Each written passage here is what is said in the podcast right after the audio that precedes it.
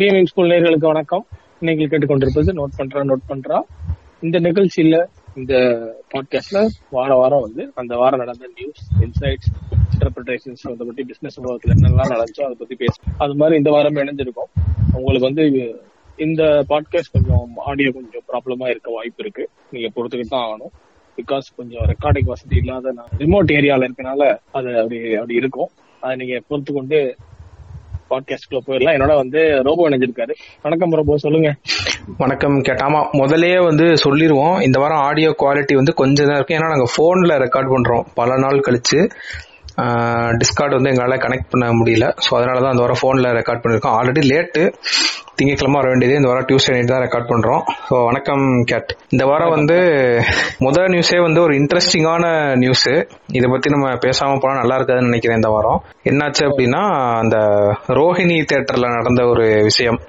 ஆமாம் அது அதை வந்து சத்தியமா என்ன சொல்றது அப்படின்னு தெரியல ஃபர்ஸ்ட் அந்த பிஆர் இதெல்லாம் பத்தி நம்ம அப்புறம் பேசுவோம். ஸோ என்ன நடந்துச்சுன்றதே எல்லாருக்கும் ஆல்ரெடி தெரிஞ்சிருக்கும். லைக் ஒரு ஒரு ரெண்டு மூணு பேரை வந்து அவங்க அலோவ் பண்ணல. டிக்கெட் வச்சிருந்தாலும் வந்து இவங்க வந்து கீழே இருக்கவங்க ரொம்ப ஒரு மாதிரி அழுக்கா இருக்கவங்க அப்படின்னு சொல்லி அவங்களா ஒரு அசியூம் பண்ணிக்கிட்டு அவங்க வந்து அலோ அந்த வீடியோ பார்த்தவங்களுக்கு தெரிஞ்சிருக்கும். எதுக்காக அவங்களை அலோவ் பண்ணல அப்படின்றது வந்து தெரிஞ்சிருக்கும். அது சோசியல் மீடியால வந்து பயங்கரமா ஸ்ப்ரெட் ஆனதுனால என்ன ஆயிடுச்சு அப்படின்னா எப்படி நம்ம அதானி வந்து ஒரு பிஆர் ஒன்னு பண்ணார்ல ஒரு ஸ்ட்ராட்டஜி பண்ணார்ல. அவரோட குரூப் சிஎஃப்ஓ வந்து பேச விட்டார்ல. இந்தியன் பிளாக டக்குன்னு ரெடி பண்ணி அப்புறம் ஜாலியன் வளபாக்ல என்ன நடந்துச்சு தெரியுமா அப்படின்னு பேசின மாதிரி இவங்க அதானி பிஆர் டீமே பிரமிக்க வைக்கிற அளவுக்கு ஒரு ஸ்டேட்மெண்ட் ஒன்று விட்டாங்க. ஸோ நாங்கள் வந்து என்ன போட்டிருந்தோம் அப்படின்னா best crisis management award goes to அப்படின்னு சொல்லி நாங்கள் ஒரு போஸ்ட் மாதிரி நம்ம பேஜில் போட்டிருந்தோம். இந்த பிஆர் ஸ்ட்ராட்டஜி இவங்க பண்ணதை வச்சே இந்த வாரம் நான் பேச ஆரம்பிக்கலான் இருக்கேன் ஆக்சுவலாக ஃபர்ஸ்ட் என்னன்னா அவங்க என்ன போட்டிருந்தாங்க அப்படின்றத வந்து நம்ம கிளியரா சொல்லிடுவோம் ஃபர்ஸ்ட் அவங்க எழுதியிருந்ததை வந்து நம்ம சொல்லிடுவோம் என்ன சொல்லியிருக்காங்க அப்படின்னா அந்த PR ஸ்டேட்மெண்ட்ல we have taken note of the situation that has unfolded in premises today morning before the screening of Pathu Thala movie a few individuals along with children with valid tickets have sought entry to the cinema to watch Pathu Thala movie As we know, the movie is censored U by A by the authorities. Children below the age of 12 cannot be permitted to watch any movie that is certified U by A as per the law. Our ticket checking staff has denied entry on this basis to the family who had come with children aged 2, 6, 8 and 10. However, since the audience gathered turned into a frenzy and took a different perspective of the situation without full understanding, in order to avert any law and order problem and to desensitize the matter, the same family was allowed entry to watch the movie on time. The video of the family watching the movie is attached below. இப்படின்னு பயங்கரமான ஒரு statement கொடுத்திருந்தாங்க சரியா எனக்கு என்ன இதுல புரியல அப்படின்னா இவங்க கொஞ்சமாவது ஒரு மூளையோட இவங்க வேலை பார்த்தாங்களா அப்படின்றது வந்து புரியல. இந்த பிஆர் வேலையை வந்து யாரு பார்த்தான்றது நம்மளுக்கு தெரியாது. இவங்க சொல்லியிருக்கிறது வந்து என்னன்னா அதாவது யூபிஏ சர்டிபிகேட் இருந்துச்சுனாலே பன்னெண்டு வயசு கீழே இருக்க குழந்தைங்க வந்து அலௌடு இல்லை அப்படின்ற மாதிரி சொல்லியிருக்காங்க. அதுதான் லா அப்படின்னு சொல்லியிருக்காங்க. அதனாலதான் நாங்க அலோவ் பண்ணல அப்படின்றது சொன்னாங்க. சரியா? அப்படி சொன்ன நீங்க ஃபர்ஸ்ட் பேரால ஒன்னு எழுதிருக்கீங்க பன்னெண்டு வயசு கீழே இருக்கவங்க வந்து சட்டப்படி நாங்க அனுமதிக்க கூடாது அப்படின்னு சொல்லியிருக்கீங்க. ஆனா அங்க இருந்தவங்க வந்து சுச்சுவேஷனை வேற மாதிரி பெர்ஸ்பெக்டிவ்ல வந்து இது பண்ணதுனால நாங்க அலோவ் பண்ணோம்னு சொல்றீங்க. லா அண்ட் ஆர்டர் ப்ராப்ளம் வந்துடும் சொல்லிட்டு. அப்போ உங்களோட ஸ்டாண்ட் வந்து நீங்களே இது பண்ணிக்கிறீங்களா? எனக்கு அது ஃபர்ஸ்ட் புரியல. இத இதே மாதிரி ஏன்னா இது ரொம்ப போர் மேனேஜ்மெண்ட் அப்புறம் நீங்க வேற சொல்லிருந்தீங்க ஸ்டோரியில போட்டிருந்தீங்க. அந்த யூபிஏக்கு வந்து அலௌடு தான் ஆக்சுவலா அதையே தெரியாம வந்து அந்த அளவுக்கு அவங்களோட ஒரு அந்த ஒரு நிர்வாகத்தோட டீம் வந்து ஒரு போஸ்ட் வெளியிடுறாங்க. அது எந்த அளவுக்கு ஒரு மிஸ்இன்ஃபர்மேஷனா இருக்குன்றத பாருங்களேன். எவ்வளவு ஓப்பனா பாரு ஒரு இன்டர்நெட் எரால நீ இப்படி ஒரு இது போடுற ஆஸ் பர் லான்னு நீ போட்டிருக்கீங்க. பன்னெண்டு வயசு கீழே பாக்கணும் லா என்னன்னு போய் பார்த்தா குழந்தைங்க பன்னெண்டு வயசு கீழே பார்க்கலாம். ஆனா பேரண்டல் கைடன்ஸோட பார்க்கலாம். அவ்வளவுதான். அப்ப பேரண்டோட தானே வர்றாங்க? ம் கரெக்ட் தானே? அப்ப இது வந்து முழுக்க முழுக்க இதான் இது பெர்ஃபெக்ட் எக்ஸாம்பிள் ஃபார் என்ன சொல்றது? How not to handle crisis how not to handle the கிரைசிஸ்ங்கிறதுக்கு இருக்கு அதே சினிமால அதே சமகால கட்டத்துல ரிலீஸ் ஆன இன்னொரு படத்தோட ஐநாக்ஸ் தானே அது? ஐநாக்ஸ் வந்து பெர்ஃபெக்டா ஹேண்டில் பண்ணியிருந்தாங்க. அதாவது விடுதலை படம். சோ விடுதலை படத்துக்கு வந்து இந்த மாதிரி குழந்தைங்களை கூட்டிட்டு ஏ ஏ சர்டிபிகேட் உள்ள இருக்கும் அந்த படத்துக்கு குழந்தைங்களை கூட்டிட்டு வந்துட்டு நிறைய பேர் போயிருக்காங்க. எல்லாரும் இந்த வீடியோ பார்த்திருப்பீங்க. ட்ரெண்ட் ஆயிருக்கு. எல்லாருமே ஃபயர் விட ஆரம்பிச்சிட்டாங்க அது வந்து எப்படி எப்படி தடுக்க பார்த்தாங்க பாத்தியா? அப்ப அப்படின்னு. அது ஆக்சுவலா உண்மையிலே ஏ ஏ- சர்டிபிகேட் போட்டவங்களுக்கும் குழந்தைங்க அலௌடு கிடையாது. அதுக்கு வந்து ஆக்சுவலா ஃபயர் விட்டுருக்க கூடாது. எனக்கு அது புரியல ஆக்சுவலா அவங்க பேசுனதுக்கு கை தட்டினாங்களா அங்க இருந்தவங்க எல்லாம் என் குழந்தைக்கு வந்து என்ன காட்டணும்ன்றது எனக்கு தெரியாதா அப்படின்னு சொல்லி இது பண்ணாங்கல்ல?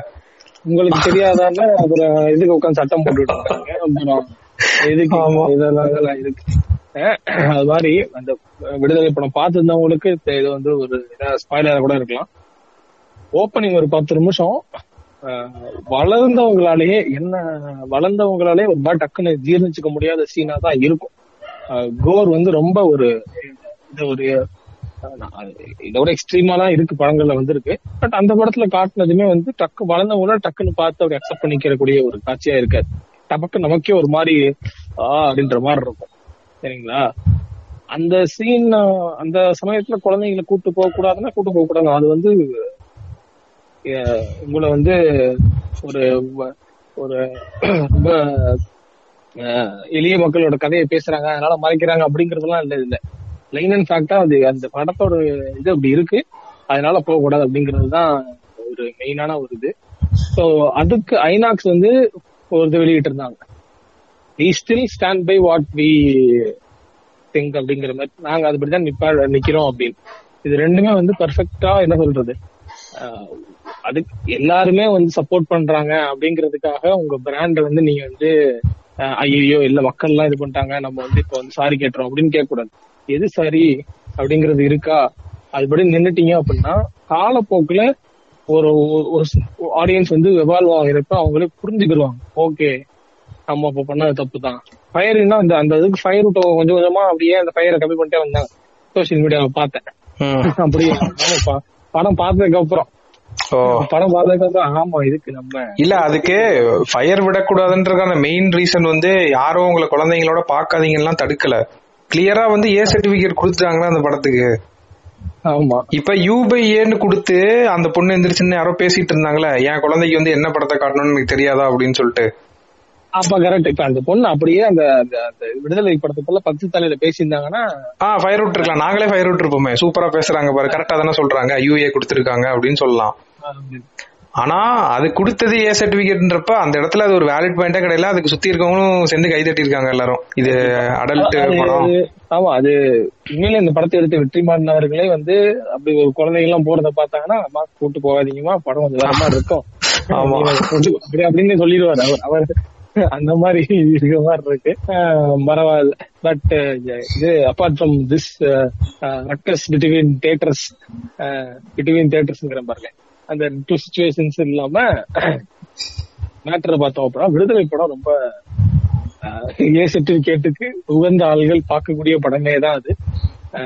உண்மையிலே வந்து அந்த படம் வந்து ரொம்ப ஒரு மூவிங்கான ஒரு இதா இருக்கு. எனக்கு எப்பவுமே வெற்றிமாறனோட படங்கள் வந்து எனக்கு ரொம்பவே ஒரு இதா இருக்கும். பிடிக்கும். ஏன்னா அவரோட படங்கள் வந்து ஒரு ஈஸியா அப்படி ஒரு ஒரு ஒரு லவ் டுடே மாதிரி சேல் ஆகுற ஈஸியான செல்லிங் மெட்டீரியல் கிடையாது. ஆனா அத அவர் அவரோட படங்களை வந்து அப்படி ஒரு செல் அப்படி ஒரு செல்லாகிறதா மாத்தறக்கான நுணுக்கம் தெரிஞ்ச ஒரு டைரக்டரா இருக்காரு. ரொம்ப கம்மியான பேர் தான் அது பண்றாங்க. சில பேர் ஹார்ட் கோரா அப்படி எடுக்கிறாங்க. படங்கள்ல இது ரெண்டுமே வேற வேற அப்படின்னு கிடையாது. எல்லா படமும் படம் படம் தான். கமர்ஷியல் படம் ஆர்ட் படம் அப்படின்லாம் பார்க்காம படம் படம் தான். ஆனா படம் எடுக்கிறப்போ அது வந்து சம்டைம்ஸ் அது அதோட கமர்ஷியல் சக்சஸ் மீட் பண்ணாம போயிடும் ஸோ அது அந்த மாதிரி இருக்கப்போ ஆனா இந்த இவரோட படம் அதை மீட் பண்ணிட்டே வரும். அது மட்டும் இல்லாம விடுதலை படத்துல காட்டுற விஷயங்கள் அந்த கதை நம்மள எத்தனை பேர் வந்து கடைசியா மலைவாழ் மக்களை பத்தி நினைச்சப்போம் நினைச்சு கூட பார்த்திருப்போம். இங்க பாட்காஸ்ட் கேட்டுட்டு இருக்கோம் இல்ல எத்தனை பேர் நினைச்சு பார்த்திருப்போம். அதெல்லாம் நினைச்சே பார்த்துருக்க மாட்டோம். ஸோ அது நல்ல படம். போய் பாருங்க. பார்த்துட்டு என்ஜாய் பண்ணுங்க. குடும்பத்தோட பாருங்க. குழந்தைங்கள வீட்டுல விட்டுருங்க. ஆமா தயவு செஞ்சு குழந்தைகளை கூட்டு போய் எனக்கு வந்து எனக்கு என்ன காட்டணும்னு தெரியாதான் குழந்தைக்கு? பொண்ணுங்களை வந்து ஆபாசமா ஆட விடுறாங்க. அதை தடுக்க மாட்டீங்களான்னு அது ஐநாக்ஸ் காரனை கேட்டா அவன் என்ன பண்ணுவான் பாவம். ஆமா. சோ இது ரெண்டுமே வந்து ஒரு பெஸ்ட் எக்ஸாம்பிள் ஒரு கிரைசிஸ் நடக்குது. என்ன பண்ணணுன்றதுக்கு எக்ஸாம்பிள் வந்து ஐநாக்ஸ் என்ன பண்ணக்கூடாதுன்றதுக்கு எக்ஸாம்பிள் வந்து ரோஹிணி. ஏன்னா இவங்க எவ்வளவு இதா ஓப்பனா போய் சொல்லியிருக்காங்க அப்படின்னா அதே தேட்டர்ல தான் வந்து தர்பார் மெர்சலும் ஓடி இருக்கு சரியா? இவங்களே கூட்டிட்டு வந்து மெர்சலுக்கு வந்து குழந்தைங்களே ஸ்பெஷல் ஷோ போட்டிருக்காங்க.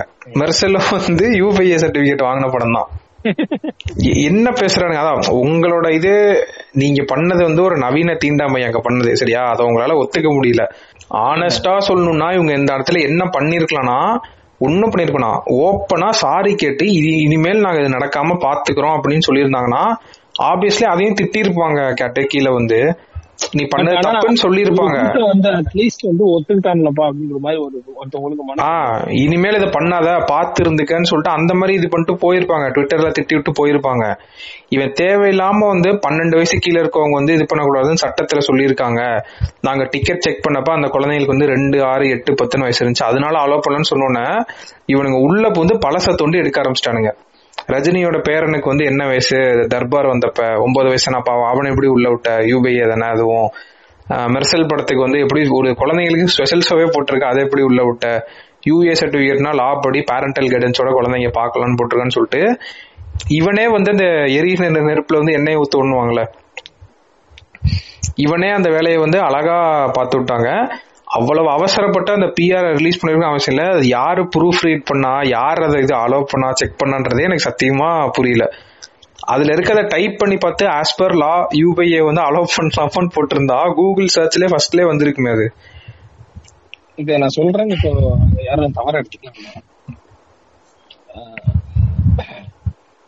எனக்கு என்னமோ ஒரு கார்பரேட் அதை ஹேண்டில் பண்ண விஷயமும் ஒரு சிங்கிள் ஸ்கிரீன் ஒரு மல்டி ஸ்கிரீன் அதை ஹேண்டில் பண்ண விஷயமும் ஒரு சிங்கிள் ஸ்கிரீன் அதை ஹேண்டில் பண்ண விஷயத்துக்கும் இருக்க ஒரு டிஃபரன்ஸா இருக்காது so single ஸ்க்ரீ single ஸ்கிரீன்ஸ்ல single screens owners multi screen owners இருந்து பல விஷயங்கள் இன்னும் கத்துக்க வேண்டியது இருக்கு. ஈவன் போ சிங்கிள் ஸ்கிரீன் ஓனர்ஸ் என்ன சொல்றது?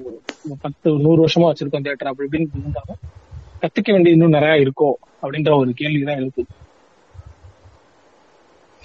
ஆமா அது ஒண்ணு இருக்கு. இன்னொன்னு இப்ப அந்த பையன் வீடியோ எடுத்ததுனால இது நம்மளுக்கு தெரியும். இப்படி நடக்குது அப்படின்னு சொல்லிட்டு இதே மாதிரி எத்தனை ஊர்ல எங்கெங்க இது மாதிரி நடக்குதுன்றது நம்மளுக்கு தெரியாதுல்ல. சோ அவங்க எடுத்த ஆக்ஷன் வந்து இப்ப ஆம்பிளிஃபை ஆகி வெளியில வந்ததுனால நாளைக்கு ஒரு பயம் வரும்ல. நம்ம தேட்டர்லயும் இப்படி பண்ணிடக்கூடாது. அதான் அவனுக்கு போய் சேர்ந்துச்சா இல்லையன்றது வேற விஷயம். நம்மளுக்கு வந்து தெரிஞ்சது வந்து இது இன்டர்நெட்ல வந்ததுனால. இப்படி ஒன்று நடக்குதுன்றது தெரிஞ்சிச்சு. இது எத்தனை நாள் நடந்துச்சு நம்மளுக்கு தெரியாதுல முன்னாடி. ஆமா ஆமா. ஸோ அந்த ஒரு விஷயம். இந்த மாதிரி கிரைசிஸ் வந்துச்சுன்னா அவசரப்பட்டு பிஆர் ஸ்டேட்மெண்ட் விடுறதுனால எதுவும் இதாயிர போறது இல்லை டக்குன்னு. ஒழுங்கான பிஆர் ஸ்டேட்மெண்ட்டா விடணும். அதுதான் இந்த இதோட ஒரு பிக்கஸ்ட் லெசன் மாதிரி. தயவு செஞ்சு ரோஹிணி தேட்டர் மாதிரி இது பண்ணிடாதீங்க. அதுக்கு நம்ம ஜாலியன் வாழப்பாக்கு கதையே எவ்வளோ பரவாயில்ல அப்படின்னு இருந்துச்சு எனக்கு இருந்துச்சு பார்த்தப்ப. ஆமா. ஸோ அதை முடிச்சுட்டு நம்ம அப்படியே முக்கியமான நியூஸ்க்குள்ள இதுவும் முக்கியமான நியூஸ் தான். இப்போ சொன்னதும் வந்தோம் அப்படின்னா நம்ம ஐபிஎல் ஸ்டார்ட் ஆனது. கண்டிப்பா. ஆமா அதை பத்தி பேசியே ஆகணும். இந்த ஐபிஎல்ல ரெண்டு விதமான மேட்ச் போயிட்டு இருக்கு ஸோ நீங்க ஐபிஎல் பாத்தீங்களா ரொம்ப நான் சிஎஸ்கே மேட்ச் மட்டும் பார்த்துட்டு இருக்கேன் உட்காந்து நான் கிட்டத்தட்ட முடிஞ்ச அளவுக்கு விளையாண்ட எல்லா மேட்ச்லயுமே கிட்டத்தட்ட மேட்ச் மாத்தேன் ஏன்னா ஸ்டார்டிங் மட்டும் தான் நான் பார்ப்பேன் அதுக்கப்புறம் பார்க்க மாட்டேன். டிராமா இல்லைன்னா போயிருவியா? டிராமா இல்லைன்றது இல்ல இந்த நமக்கு அந்த ஒரு ஒரு மார்க்கெட்டிங் ஆஸ்பெக்டும் ஒரு அட்வர்டைசிங் ஆஸ்பெக்டும் நமக்கு கிடைக்கும். ஒரு கிட்டத்தட்ட ஸ்டார்ட் ஆகி ஒரு ஆஃப் ஆஃப் த சீசன் வந்து ஐடியா கிடைச்சிடும் ஓகே அப்படின்னு. அதுக்கப்புறம் பார்க்க மாட்டேன். நான் ஸ்ட்ராட்டஜிக் டைம் எல்லாம் உட்காந்து பார்ப்பேன்.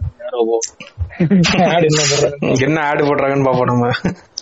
ஆமா. ஸ்ட்ராட்டஜி டைம் எல்லாம் போயிருவாங்க வெளியில. இருந்து நான் உட்காந்து பாத்துட்டு இருப்பேன். என்ன ஆட் போடுறாங்க ஸோ எனக்கு வந்து எல்லாருக்குமே தெரியும். நான் பெங்களூர்ல ஒரு பிஜில தான் இருக்கேன் அப்படின்னு. அது வரை இங்க இருக்க எல்லாத்துக்கும் மோஸ்ட்லி தெரியும். நான் என்னால வந்து வெறும் ஜியோ சினிமாஸ் மட்டும் தான் அக்சஸ் பண்ண முடிஞ்சிச்சு. ஸோ எனக்கு வந்து டெலிவிஷன்ல என்ன கிடைக்குது அப்படின்னு என்ன மாதிரி அட்வர்டைஸ்மெண்ட் போயிட்டு இருக்குன்னு எனக்கு ஐடியா இல்லை. நீங்க டெலிவிஷன் பாத்தீங்களா? இல்ல ஜியோ சினிமா பாத்தீங்களா? நான் டிவியில கேட்டேன் நானுமே போன் தான். வீட்டுல டிவி இல்ல. ஓகே ஓகே நான் கூடிய சீக்கிரம் விரைவில் டிவில பாத்துருவேன். Next week பாத்துருவேன். டிவில பார்த்துட்டு உங்களுக்கு டிவி பத்தி சொல்றேன். But let's let's come back to the Jio cinema first match அதாவது மேட்ச் கூட சைடுல கொர்றன்னு ஒரு சவுண்ட் நான் எடுத்தோடனே இததான் சொல்லுவியாடா? அஞ்சாறு கேமரா ஆங்கிள் கொடுத்திருக்காங்க நல்லதை சொல்லாம. ஆக்சுவலா இது எனக்கு மட்டும் தான் கேக்குது. நான் நினைச்சிட்டு என்னோட போனை நான் இது பண்ணி இது பண்ணி பார்த்தேன். அது நீ மட்டும் இல்ல எல்லாரும் அது எனக்கும் லோட் ஆச்சு. என்னடா நெட் கனெக்ஷன் சரியில்லை போல நம்மளுக்கு. இவ்வளவு பஃபர் ஆகுதே. ஏன் கர்றன்னு ஒரு சவுண்ட் எல்லாம் கேக்குதுன்னு சொல்லிட்டு அப்புறம் நெட்ல போய் பார்த்தாதான் தெரிஞ்சு ஓ எல்லாருக்குமே இந்த பிரச்சனை தான் போல அப்படின்னு சொல்லிட்டு. ஆமா. இன்னொன்னு என்னன்னா இந்த இந்த வாட்டி வந்து இந்த ஸ்பான்சர்ஸோட இதெல்லாம் நம்ம பார்க்கணும். ஆஹ் நமக்கு ரெண்டு பெரிய இவி ஸ்பான்சர்ஸ் வந்திருக்காங்க. ஏத்தேர் உள்ள வந்திருக்காங்க. அது போக டாடா டியாகோ இது பண்ணிடுறாங்க ஸோ நம்ம இந்த ஐபிஎல்லோட மெயினான ஸ்பான்சர் யாருன்னா டாடா ஐபிஎல் ஆமா. ஸோ அவங்களோட ஹைப்பர் ஃபோக்கஸ்டு ரெண்டே விஷயம் தான் ஒன்னு வந்து அப்ளிகேஷன் இன்னொன்னு வந்து டாடா நியூ அந்த அப்ளிகேஷன் இன்னொன்னு வந்துட்டு டாடா டியாகோ டியாகோ டாட் இடி ரெண்டுமே வளர்ந்து வரும் ஒரு மாஸ் மார்க்கெட் செக்மெண்ட் தான். கண்டிப்பா வளர்ந்து வரும். ஒரு கிளியர் ஒரு மேஜரான பிளேயர் தெரியுது அது போக உள்ளேயுமே வந்து பாத்தீங்கன்னா உள்ள நடந்த அந்த இது இருக்குல்ல ரொம்ப நம்ம நினைச்ச மாதிரி நிறைய பேர் பின்வாங்கிட்டாங்க. பெப்சியோட மேஜர் ஸ்பான்சர்ஷிப் வரல. அதான் நம்ம வரிசையா வாசிச்சோமே போன தடவை. யார் யார் வரல அது மாதிரி. இந்த மாதிரி நிறைய பேர் பெரிய ஸ்பான்சர்ஷிப் யாருமே வரல. ஹெர்பால் லைஃப் எல்லாம் உள்ள வந்து ஸ்பான்சர் பண்ற நிலைமையை பார்த்தோம்னா ஆஹா ரொம்ப பா- பரிதாபமான நிலைமையில ஹெர்பாலைஃபே உள்ள வந்துட்டானா ரொம்ப இதாதான் இருக்காங்கன்ற மாதிரி ஆயிருச்சு. ரொம்ப இதாதான் இருக்காங்க அப்படின்ற மாதிரி தான் இருந்துச்சு. ஏன்னா ஹெட்பால் லைஃப்ன்றது பல பேரால அங்கங்க என்ன சொல்றது இது ஒரு ஸ்கேம் ஸ்கேம்ன்ற அளவுக்கு அடி வாங்கிட்டு இருக்க ஒரு பிராண்ட் சரிங்களா? இட் மேபி ஸ்கேம் டூ நமக்கு தெரியல என்னன்னு. ஆமா அத பத்தி பேசாத அப்புறம் நம்மளுக்கு கோர்ட் ஆர்டர் அனுப்பிட போறாங்க. ஆமா. மெயினா அது ஒரு பேட் ரெப்புடேஷன் அதை சுத்தி அந்த பிராண்ட் நேம் சுத்தி அமைஞ்சிருக்கு பட் அதுக்கு ஒரு இது கிடைச்சிருக்கு. அராம்கோ நோட் பண்ண ரொம்ப அராம்கோ வந்து பாத்தீங்கன்னா அது ஒரு சாஃப்ட்வேர் பிளாட்ஃபார்ம் மாதிரி. பட் ஃபார் எனர்ஜி அந்த ரிலேட்டடா வரும் போல. அராம்கோ அவங்கதான் ஆரஞ்சு கேப் இது பண்ணிருக்காங்க. ஆமா. மெயின் ஆமா. அதுக்கப்புறம் அப்ஸ்டாக் வந்திருக்காங்க. வேற வேற வேற என்ன எப்பயும் வர அந்த ட்ரீம் லெவன் ஆமா அது எனக்கு இன்னொரு எனக்கு புரியவே மாட்டேங்குது ரொம்ப. இந்த பான் மசாலா போடுறாங்கல்ல. நான் அடுத்து அததான் சொல்ல வந்தேன். அந்த பான் மசாலா கம்பெனி மட்டுமே மூணுல இருந்து நாலு கம்பெனி உள்ள அட்வர்டைஸ் பண்றாங்க ரொம்ப அது ஆடோட பேட்டர்ன் பத்தியா கேட்டு ஒரே ஃபார்மேட் தான். இந்த கோட் ஷூட் போட்டு ரெண்டு பேர் இருப்பானுங்க. இப்போ வந்து காம்பினேஷன் மாதிரி பண்றாங்க. நார்த் சவுத்த இது பண்ணி உள்ள கொண்டு வந்து ரெண்டு ஆக்டர்ஸும் சேர்ந்து இது பண்ற மாதிரி. ஏன் அதோட ஃபார்மேட்டை மாத்த மாட்டேன்றாங்கன்னே எனக்கு தெரிய மாட்டேங்குது. ஒரே ஆடு பிராண்டோட பேரை மட்டும் மாத்தி மாத்தி போட்டாலும் அது வேற வேற ஆடு மாதிரி தெரியுதானு தெரியல உங்களுக்கு. அது எனக்கு சுத்தமா புரியல எனக்கு. ஏன் அப்படி பண்றாங்க அப்படின்னு? ஏன்னா எப்பவுமே சல்மான் கான் வந்து இந்த ராஜ்சீரா ஏதோ ஒரு பான் மசாலா நடக்கும். அம்லா பசந்தா அதை எடுத்துட்டு வந்துருவாரு அவர். எடுத்துட்டு வந்து அந்த பாக்கெட் அப்படி கவுப்பாரு அது இது விழுகிறது கூட கிராபிக்ஸ் தான். கிராபிக்ஸ் வாயில. ஆமா. அவர் அது வாயிலக்குள்ள போடல போல. ஆமா எனக்கு என்ன டவுட் எனக்கு இந்த பார்த்தோன்னே எனக்கு மேபி இது ஒரு சரக்கெட் மார்க்கெட்டிங்கா அப்படின்னு ஒரு டவுட் வருது. இன்னும் அந்த மாதிரி கடைகளுக்கு நான் போய் பாக்குறேன் இந்த மாதிரி எதுவும் இருக்கா அப்படின்னு. ஏன்னா பிரான் பான் பிராக்குக்கும் அதே மாதிரி பான் பிராக்கா? ஏதோ பேண்ட்ல ரொம்ப நம்ம ஊர்ல தான். பான் பேண்ட் பான் பராக்ன்றது பிராண்ட் இல்ல நினைக்கிறது ப்ராடக்டோட பேருன்னு இல்ல இல்ல. பேண்ட் பேண்ட் பேண்ட் தான். ஆமா ஆமா அந்த அந்த இதை வச்சு உங்க அந்த ஏலச்சியை வச்சு அது மாதிரி ஒரு சொரகேட் பிராண்ட் இது பண்ணி இது பண்றாங்கன்னு நான் நினைக்கிறேன். நான் போய் மார்க்கெட்டுக்குள்ள போய் பாக்குறேன் ஒரு கடையில போனேன் அப்படின்னா இங்க ஒரு பாய் வச்சிருக்காப்ல கடை. அங்க போனா பாத்துருவேன் நான். இத யார் வாங்குறா? என்ன இது பண்றாங்க எனக்கு இது புரியவே மாட்டேங்குது. இதுதானே துப்பி துப்பி இது பண்றது. அந்த ஆரஞ்சு கலர் அது இல்லையா? இல்ல வா. இந்த சில்வர் இலச்சி ஏலக்காய் இருக்கும்ல அத மேல சில்வர் கோட் பண்ணி விட்டு ஓ அது இல்லையா அது? ஓகே ஆமா ரோபோ இந்த கல்யாணத்துல எல்லாம் கொடுப்பாங்க. கல்யாணமா? ஏதாவது சாப்பிட்டோம்னா வாயில போட்டுக்கிற மாதிரி கொடுப்பாங்க கல்யாணம். பார்த்தா அது மாதிரி தெரியலையே. சீரக மிட்டாய் இருக்கு உங்க கல்யாண வாசல்ல. பாத்திருக்கீங்களா ஹோட்டல் வாசல்ல சீரக மிட்டாய். அதுல சில இதுல வந்து பாத்தீங்கன்னா இந்த சில்வர் கோட்டடு ஏலச்சி மிக்ஸ் ஆயிருக்கும் ம். நீங்க நல்லா நோட் பண்ணீங்கன்னா அது அது கொஞ்சம் பிரீமியமா இருக்கும். நீங்க ஒரு சேட்டு கல்யாணத்துக்கு போனீங்க அப்படின்னா மேபி டக்கு கேஸ்டிஸ மாத்திட்டாங்க நண்பர்களே. அவங்க மட்டும் பிரீமியம் கல்யாணம் பண்ணுவாங்கன்னு இல்ல. நான் போய் சாப்பிட்ட சில கல்யாணங்கள் அப்படி இருந்துட்டு அதை வச்சு நான் சொல்றேன். சோ அந்த அந்த மேட்டர் தான் இது. அது ஆக்சுவலா எலர்ஜி தான். அது அது ஆக்சுவலா எந்த ஹார்ம்ஃபுல்லும் கிடையாது. அவங்க அட்வர்டைஸ் பண்றது. பட் எனக்கு என்ன மேபி அது ஒரு சர்க்கட் மார்க்கெட்டிங்கா இருக்கணும்னு ஒரு கொஸ்டின் பட் எனக்கு என்ன டவுட்னா ஏன் வந்து அது ஹை ஹை காஸ்டிங்கான ஒரு ஏரியா உங்களுக்கு புரியும் நினைக்கிறேன். ஹை ஹை ஆட் ஸ்பேஸ் வந்து ரொம்ப அதிகமான விலைகள் இல்லை. ஏன் வந்து இந்த மாதிரி ஒரு கம் கமலா பசந்த் அப்புறம் ராஜ்சீர் இது மாதிரி நிறைய சிக்னேச்சர்னு ஒரு இப்போ ரித்திக் ரோஷன் வேற வந்து குதிரையில ஏறுற மாதிரி ஒரு டப்பா நிறைய போட்டிருக்காரு. ஆமா. சிக்னேச்சர் ஒரு ஆல்கஹால் பிராண்டுக்கு ஒரு ஆல்கஹால் பிராண்ட் வேற இருக்கு. அதோட அது அவங்களோட தெரியல. ஆமா ஆமா. டவுட்டா தான் இருக்கு. சர்க்கெட் மார்க்கெட்டிங் என்னன்னு தெரியல. பட் ஆனா இந்த ஐபிஎல்லையும் வழக்கம் போல அந்த மாதிரி ஒரு ஆயில போட்டு மெல்லக்கூடிய அந்த இலச்சிய வச்சுக்கிட்டு ஷாருக் கான் இந்த தடவை இது அக்ஷய் குமாரும் ஷாருக் கானும் வரல. அது போல சல்மான் கான் அமிதாப் பச்சன் ரன்பீர் கபூர் மகேஷ் பாபு. அவர் வேறயா ஆமா அதான் அந்த காம்பினேஷன் ஆடுன்னு சொன்னேன்ல. அது யாரு கூட காம்பினேஷன் மறந்துடுச்சு ரன்பீர் கபூரா யாரோ ரெண்டு மகேஷ் பாபு ஒரு பார்த்த வர அவருக்கு அமிதாப் பச்சனும் ரன்பீர் கபூரும் காம்பினேஷன் சோலோ வந்து ரித்திக் ரோஷனும் சல்மானும் சோலோ ஓ.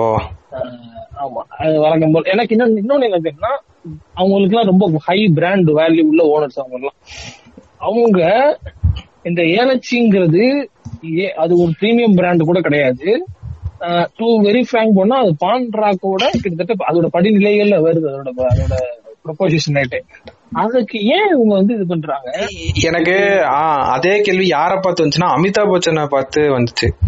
ஏன்னா நான் கேள்விப்பட்டது அவர் வந்து ரொம்ப பார்த்து பார்த்து தான் பிராண்ட் செலக்ட் பண்ணுவாருன்னு நான் கேள்விப்பட்டேன். ஏதோ ஒரு ஆர்டிக்கல்ல வந்து அவரோட ஆட்ரிபியூட்ஸுக்கு ஏத்த மாதிரி இருக்கணும் அந்த மக்களை ஏமாத்தாம இருக்கணும்னு கேள்விப்பட்டு கடைசியில இதுக்கு வந்தோன்னா அப்ப இங்க அவரோட வேல்யூஸ் அண்ட் எத்திக்ஸ் எங்க போச்சு அப்படின்னு இருந்துச்சு எனக்கு. ஆமா இந்த ஒரு பிஸ்கட் ஒன்று நடத்திக்கிட்டு இருந்தாரு. சீஸ் பஸ்டா சீஸ் இது. அதுல நடத்திக்கிட்டு இருந்திருக்கோமா? ஓகே ஆமா. அண்ட் இன்னொன்னு நான் நோட் பண்ணது இந்த ஐபிஎல்ல ஆடோட ஃப்ரீக்வன்சி பாத்தியா? அடிக்கடி ஒரே ஆட் வந்துட்டு இருக்கு பாரு. ஒரே வேரியேஷன் இருக்கும்ல ரெண்டு கேப்புக்கு நடுவுல. அந்த ரெண்டு கேப்லயே சேம் ஆட் தான் வந்துட்டு இருக்கு சில டைம்லாம் very poor distribution of advertisement first of all டிஜிட்டல்ல சொல்றோம் டிவில தெரியல நம்மளுக்கு எப்படின்ட்டு. அதான் சொல்லிட்டாங்க டிவில அடுத்த வாரம் பார்த்து வந்துட்டு அப்புறமா பேசுவான் இப்போ பேசுறது ஜியோ சினிமா பத்தி மட்டுமே. ஆமா. ஸோ அது மட்டும் இல்லாம அவங்களோட அந்த அந்த எக்ஸ்பீரியன்ஸ் அவங்க கொடுத்த அந்த கேம் இருக்குல்ல கேம் பத்தி நான் பேசியே ஆகணும். தேவையில்ல. அனாவசியமா அதை வச்சுக்கிட்டு கடுப்பேத்தாதீங்க ஆனா மேட்ச் பார்த்துட்டு இருக்கப்ப எனக்கு எனக்கு வந்து நீ எனக்கு நீ காட்டு. மேல் மேல் கேம்ல இருந்து காட்டுறியா? சைடு கேம்ல இருந்து காட்டுறியா? எனக்கு எந்த வியூவிங் கரெக்டா இருக்கும் நீ காட்டு. அது என்ன நான் போய் தேடி ஏன்னா நான் பார்த்தேன் அந்த யூசர் எக்ஸ்பீரியன்ஸ் நான் ஃபீல் பண்ணி பேசிட்டு இருக்கேன் இப்போ. நான் அப்புறமா வந்து இந்த ஸ்டெம்பு கடையில இருக்கிற கேமரா வச்சு கொஞ்ச நேரம் பார்த்தேன். எதுக்குதான் இந்த கேமரா வச்சு நான் பார்க்கணும்? இப்ப அது. நீ வந்து பொம்மை மாதிரி விளையாடுறதுக்கு சூப்பரா இருந்துச்சு அந்த எல்லா ஆப்ஷனும் சரியா? ஆனா ஒரு மேட்ச் பாக்குறப்ப நீ ஒரு வியூவிங் எக்ஸ்பீரியன்ஸ் இருக்கும்ல நீ அந்த ஸ்டம்ப் கேமரால இருந்து பார்த்தா கெடுத்து விட்டுருது. ஏங்க எந்த கேமரா பார்த்தாலும் நல்லா இருக்காது. இல்ல பேர்ட்ஸ் ஐ கேமரான்னு ஒண்ணு இருந்துச்சு அது நல்லா இருந்துச்சு. ஏன்னா அது ஓவராலா கிரவுண்ட கொஞ்சம் தூக்கி காமிச்ச மாதிரி இருந்துச்சு ஒரு ஒரு சைடுல இருந்து அப்படியே. பேர்ட்ஸ் ஐ கேமரா வந்து நீங்க என்டையர் மேட்சும் பேர்ட்ஸ் ஐ கேமரால பாருங்க தெரியும். இல்ல நான் பேர்ட்ஸ் ஐனா மேல சொல்ல ஒரு சைடுல இருந்து ஒரு ஆங்கிள் வச்சிருந்தாங்க ஃபுல் பிச்சும் தெரியற மாதிரி இருக்கும். பேட்டிங்ல இருந்து பவுலிங் வரைக்கும் ஓடி வர்றது எல்லாமே. நம்ம நேரா பார்ப்போம்ல நேரா பார்க்கவும் சைடுல இருந்து பார்த்தா அது எப்படி இருக்கும்? அந்த ஒரு கேமரா நல்லா இருந்துச்சு. ஆனா இப்ப இவ்வளவு கேமரா ஃபீச்சர்ஸ் காமிச்சது என்ன பிரச்சனைனா நான் ஸ்டம்ப் மைக்ல வந்து ஃபுல் மேட்சையும் பார்த்தா அது எக்ஸ்பீரியன்ஸே நல்லா இருக்காது. பால் எங்க போகுது எதுவுமே எனக்கு தெரியாது. இவன் அடிக்கிறது அந்த இது மட்டும் தானே எனக்கு தெரியும். அதுக்கு மெனக்கட்டாம எடிட்டர் வச்சதுன்னா லைவ் வச்சு அழகா போட்டு கட் பண்ணி கட் பண்ணி காட்டுறானுங்க. இவ்வளவு கேமரா வச்சு எனக்கு காட்டணும் அப்படின்னு அவசியமே எனக்கு இல்ல ரொம்ப எனக்கு நீங்க கரெக்டா காட்டுங்க ஏன்னா இந்த ஒரு ஃபீச்சர் வந்து தேவையே படல. அதாவது அஸ் அ ப்ராடக்ட் நீங்க இப்ப யாராச்சும் ப்ராடக்ட் ப்ராடக்ட் மேனேஜ்மெண்ட் அதுல இருந்தீங்க அப்படின்னா நீங்க ஒரு ஓடிடிய வந்து சர்வே பண்ணி இந்த மாதிரி கேம்ல அதாவது லைவ் கிரிக்கெட்ல வந்து கேமோட அதோட ஃபோக்கஸ் ஆர் அதோட ஆங்கிள்ஸ்ல வந்து தான் மக்களுக்கு வந்து நிறைய பிரச்சனை இருக்குன்ற மாதிரி எவ்வாறுமே ஒரு சர்வேல உங்களுக்கு சொல்லியிருக்கேன். அவன் பிரச்சனை இருக்குன்னு சொன்னதே வந்து ஜியோ சினிமா ஆப்ல தான். ஸ்ட்ரீம் நிறைய பேர் வந்து சொன்னாங்க ஹாட் ஸ்டாருக்கு இந்த கம்ப்ளைண்ட் வரவே இல்லை ஃபர்ஸ்ட் டைம் மேட்ச் வந்தப்ப. இவங்க ஃப்ரீன்ற பேர்ல வந்து இப்படி இது பண்ணி தேவையில்லாம வியூவிங் எக்ஸ்பீரியன்ஸா கெட்டு போகுது அப்படின்ற மாதிரி சொன்னாங்க நிறைய பேர். ஆமா. அது போக அப்புறம் சைடுல வந்து நிறைய பாத்தீங்கன்னா அதாவது CSK fan base Gujarat titan fan base அப்படி இப்படின்னு சொல்லி ஒரு அதெல்லாம் ஓகே எல்லாம் ஹாட் ஸ்டாரை பார்த்து சுட்டுக்கிட்டதான் எல்லாம் சில ஃபீச்சர்ஸ்லாம் அங்க இருந்தது தூக்கடாத அப்படின்னு சொல்லிட்டு. ஆமா. அது அதெல்லாம் பேசக்கூடிய அளவுக்கு ஒரு இதுவும் தேவையும் இல்ல. நீங்க வியூவிங் எக்ஸ்பீரியன்ஸ் போல ஒழுங்கா கொடுங்க போதும். ஆமா. அப்புறம் ஆட் டிஸ்ட்ரிபியூஷன்லாம் ஒழுங்கா பண்ணும் சரி இதுல எனக்கு ஒரு ஆட் மட்டும் பிடிச்சிருந்து ரேபிடோட ரேபிடோட ஆட் பிடிச்சிருந்துச்சு. அதை தொடர்ந்தே ரெண்டு நியூஸும் இருக்கு. ரேபிடோட ஆட பேசிட்டு அந்த நியூஸ்க்கு போமா ஐபிஎல் எதுவும் வச்சிருக்கீங்களா? ஆமா. இல்ல நான் ரேபிட் ஆட்ல எனக்கு என்ன இரிட்டேட் ஆக ஆரம்பிச்சிருச்சுன்னா இரிட்டேட்னா ஃபர்ஸ்ட் டைம் பாக்குறப்ப சூப்பரா இருந்துச்சு. அத அந்த ஃப்ரீக்வன்சி இருக்குல்ல ஆடோட ஃப்ரீக்வன்சி ஒரே மேட்ச்லயே வந்து அடுத்தடுத்த பிரேக்ல அதை போட்டுட்டே இருந்தான். டேய் என்னடா இது அப்படின்ற மாதிரி எனக்கு கொஞ்சம் ஒரு மாதிரி ஃபர்ஸ்ட் மேட்ச்சுக்கே அப்படி ஆயிருச்சு. இப்போ நான் நாளைக்கு ஒரு சிஎஸ்கே மேட்ச் பார்க்கணும் அதுக்கு அடுத்து ஒரு மேட்ச் பார்க்கணும். இவங்க எத்தனை ஆட் எடுத்து வச்சிருக்காங்கன்றது நம்மளுக்கு தெரியாது. இந்த ஒரு என்டையர் ஐபிஎல் கேம்பெயினுக்கு ஒரே ஆட போட்டோம்னா அதுவே நம்மளுக்கு ஒரு மாதிரி இரிட்டேட் ஆக ஆரம்பிச்சிடும்ல ஐயோ எத்தனை தடவை இதே போடுவானுங்க. இவனுக்கு இன்வென்ட்ரி கிடைக்கலையா? இல்ல ப்ரோமோட் பண்ண வந்து ஸ்லாட் ஒழுங்கா கொடுக்காம இருக்கானுங்களா? அதுவும் எனக்கு கிளியரா தெரியல. அதெல்லாம் அந்த மீடியா மேனேஜர்ஸ் அவனுங்களுக்கு உள்ள இருக்கவங்களுக்கு தானே தெரியும் இதெல்லாம். ஆமா இல்ல ஒரு ஆட வந்து டிஸ்ட்ரிபியூஷன் பண்றது வந்து ஜியோ சினிமாஸா தான் இருப்பான். இது வந்து எனக்கு இந்த சமயத்துல ஆட் போடுங்க அப்படின்னு சொல்லி புக் பண்ண முடியாது. லைவ்ல வந்து. ஆமா ஆமா கரெக்ட் தான். இல்ல இப்ப நைன்டீன்த் ஓவர்ல தோனி வராரு. அப்ப கண்டிப்பா எல்லாரும் பாப்பாங்க இந்த டைம்ல எனக்கு ஸ்லாட்னா அந்த end two three overs first powerplay overs I can understand ஆனா அது நான் சொல்றது நடுவுல சொல்றேன் அந்த ஃப்ரீக்வன்சி எல்லா ஓவர் பிரேக்லயும் ரேபிடோ ரேபிடோ அதுவே வந்துட்டு இருந்துச்சா? டேய் என்னடா அது அப்படின்ற மாதிரி இருந்துச்சு. உங்களுக்கு ஒரு ஆடே கிடைக்கலையா? இல்ல கிடைச்ச ஆட்ஸ் வந்து இவ்வளவுதானா அந்த ஐபிஎலுக்கு அப்படின்ற மாதிரி எனக்கு இருந்துச்சு. அப்புறம் மெயினா அந்த இது மோர் ஆப் மோருக்கு ஒரு ஆட் போட்டிருந்தாங்க. அதுவும் ஆடு கொஞ்சம் நல்லா இருந்துச்சு பட் அதுவும் நீங்க சொன்ன மாதிரி frequency too much frequency too மச்னு எவ்வளவு மேட்ச் கழிச்சு சொல்ற? வெறும் மூணு மேட்ச் நாலு மேட்ச் தான் முடிஞ்சிருக்கு. இன்னும் எச்சா எழுபது மேட்ச் இருக்கு? இதுக்கப்புறமே இதை வந்து இது பண்ணல அப்படின்னா மக்களுக்கு வந்து ஒரு ஆட் அவர்ஷன் வந்துடும் ஆல்ரெடி வந்துருச்சுன்ற எனக்கு ஃபர்ஸ்ட் மேட்ச்லயே டேய் போதும்டா சாமி இதை விடுங்கடா அப்படின்ற மாதிரி. இந்த தடவை ஐபிஎலோட ஆடுக்கு வந்தவங்களே வந்து பாத்தீங்கன்னா இவி ஃபோக்கஸ் பண்ணி நிறைய வந்திருக்காங்க. அப்புறம் இந்த ஃபின்டெக் நிறைய பேர் வருவாங்கல்ல. ஒன்லி அப்ஸ்டாக் மட்டும் தான் இருக்கு. வேற யாருமே இல்ல. வேற யாரும் வரல. ஆமா வேற யாருமே வரல. பி டு சி நிறைய பேர் வரல. நம்ம அந்த லிஸ்ட் வாசிச்சோம்ல போன வாரம். பி டு சி நிறைய பேர் வரல. திஸ் சோர்ஸ் வந்து ad for IPL demand has decreased in this IPL அப்படின்றது தெரியுது ஓரளவுக்கு. ஆடோட இதை வச்சு வர்ற இதை வச்சு.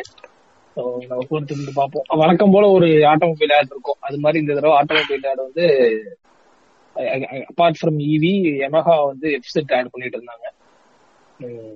ஆமா. இப்ப இத கனெக்ட் பண்ற மாதிரி அடுத்த நியூஸுக்கு போவோமா அப்படியே?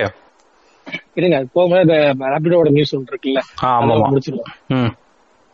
அதாவது ரேபிடோவோட டிரைவர்ஸ் வந்து பெங்களூர்ல கொஞ்ச நாளுக்கு முன்னாடி ஆட்டோ டிரைவர்ஸ் போட்டு முறையில் ஈடுபட்டிருக்காங்க. ஆமா. இவனுங்க அதனால இது வரல. அதை தொடர்ந்து கோயம்பேடுல போன வாரம் இந்த மாதிரி இது பண்ணிட்டாங்க. சோ இது வந்து எனக்கு என்ன சொல்றதுன்னு தெரியல. ரேபிடோங்கிறதுக்கு ஒரு டிமாண்ட் இருக்கு ஆப்வியஸா ஆட்டோ டிரைவர்ஸ் கிட்ட இருந்த டிமாண்ட இன்னும் ரீச் பண்ணி வந்த டிமாண்ட் மாதிரி இருக்கு. இப்ப இந்த ஆட்டோ டிரைவர்ஸ் அதுவும் எஸ்பெஷலி ஓலா ஊபர் ஓட்டாத ஆட்டோ டிரைவர்ஸ் இதை எப்படி டேக்கிள் பண்ணணும்? எப்படி டேக்கிள் பண்ணாங்களா? இதை எப்படி டேக்கிள் பண்ணணும்? மீட்டர் போடணும். நாங்க தான் போட மாட்டோம்ல? பிரைசிங்ல ஒரு ஒரு இது கொண்டு வரணும். ப்ராப்பரான ஒரு ஒரு பிரைசிங் அதாவது ப்ராப்பரான பிரைசிங்னா பீப்புளோட ட்ரெஸ்ட்டை கெயின் பண்ற அளவுக்கு ஒரு பிரைசிங் வரணும் ஓலா ஊபரை தாண்டி என்னால ஒரு நார்மலான ஆட்டோ போக முடியும்பா? ஏன்னா எனக்கு ப்ராப்பரா பிரைசிங் இருக்கும். ஃபர்ஸ்ட் ஃபேக்டர் அது. அதை நீங்க ஃபுல்ஃபில் பண்ணதுக்கு அப்புறம் அதுக்கப்புறம் நீங்க அதுக்கப்புறம் நீங்க உங்களோட சர்வீஸை எந்த மாதிரிலாம் டிஃப்ரெண்டா கொடுக்கலாம் அப்படிங்கறத நீங்க அடுத்து யோசிக்கலாம். ஃபர்ஸ்ட் ரோபோ சொன்ன மாதிரி அந்த பிரைசிங் இது பண்ணுங்க. இங்க போய்கிட்டு நீங்க ரேபிடோ டிரைவர்ஸ் போட்டு அடிச்சு அவன் ஒண்ணும் பண்ண போறது இல்ல அவன் ஏன்னா அவனுக்கும் ஒரு தேவை இருந்திருக்கு அவனும் அதுதான் ஆப்பர்ச்சுனிட்டியா பாத்துருக்கான் எடுத்துட்டு வந்து பண்றான்.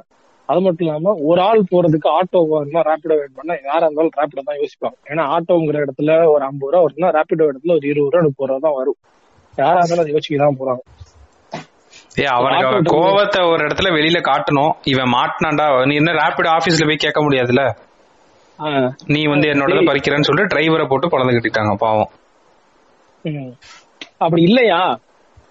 கவர்மெண்ட் இன்டர்வென் பண்ணி ரேபிடோ மாதிரி உனக்கு வரவே விடாது. எதுக்கு இந்த பிரச்சனை? இப்படி ஒரு வரவே விடாம பண்ணிருக்கேன் பட் கவர்மெண்ட் ரூல் போட்டலையா மீட்டர் போட்டு ஆட்டோ ஓட்டணும்னு சொல்லிட்டு. மக்கள் வந்து இன்னும் பல பேர் வந்து இன்னைக்கு நாளையில இருந்து அவங்க மீட்டர் போட ஆரம்பிச்சாங்கன்னா போறதுக்கு ரெடியா தான் இருக்காங்க.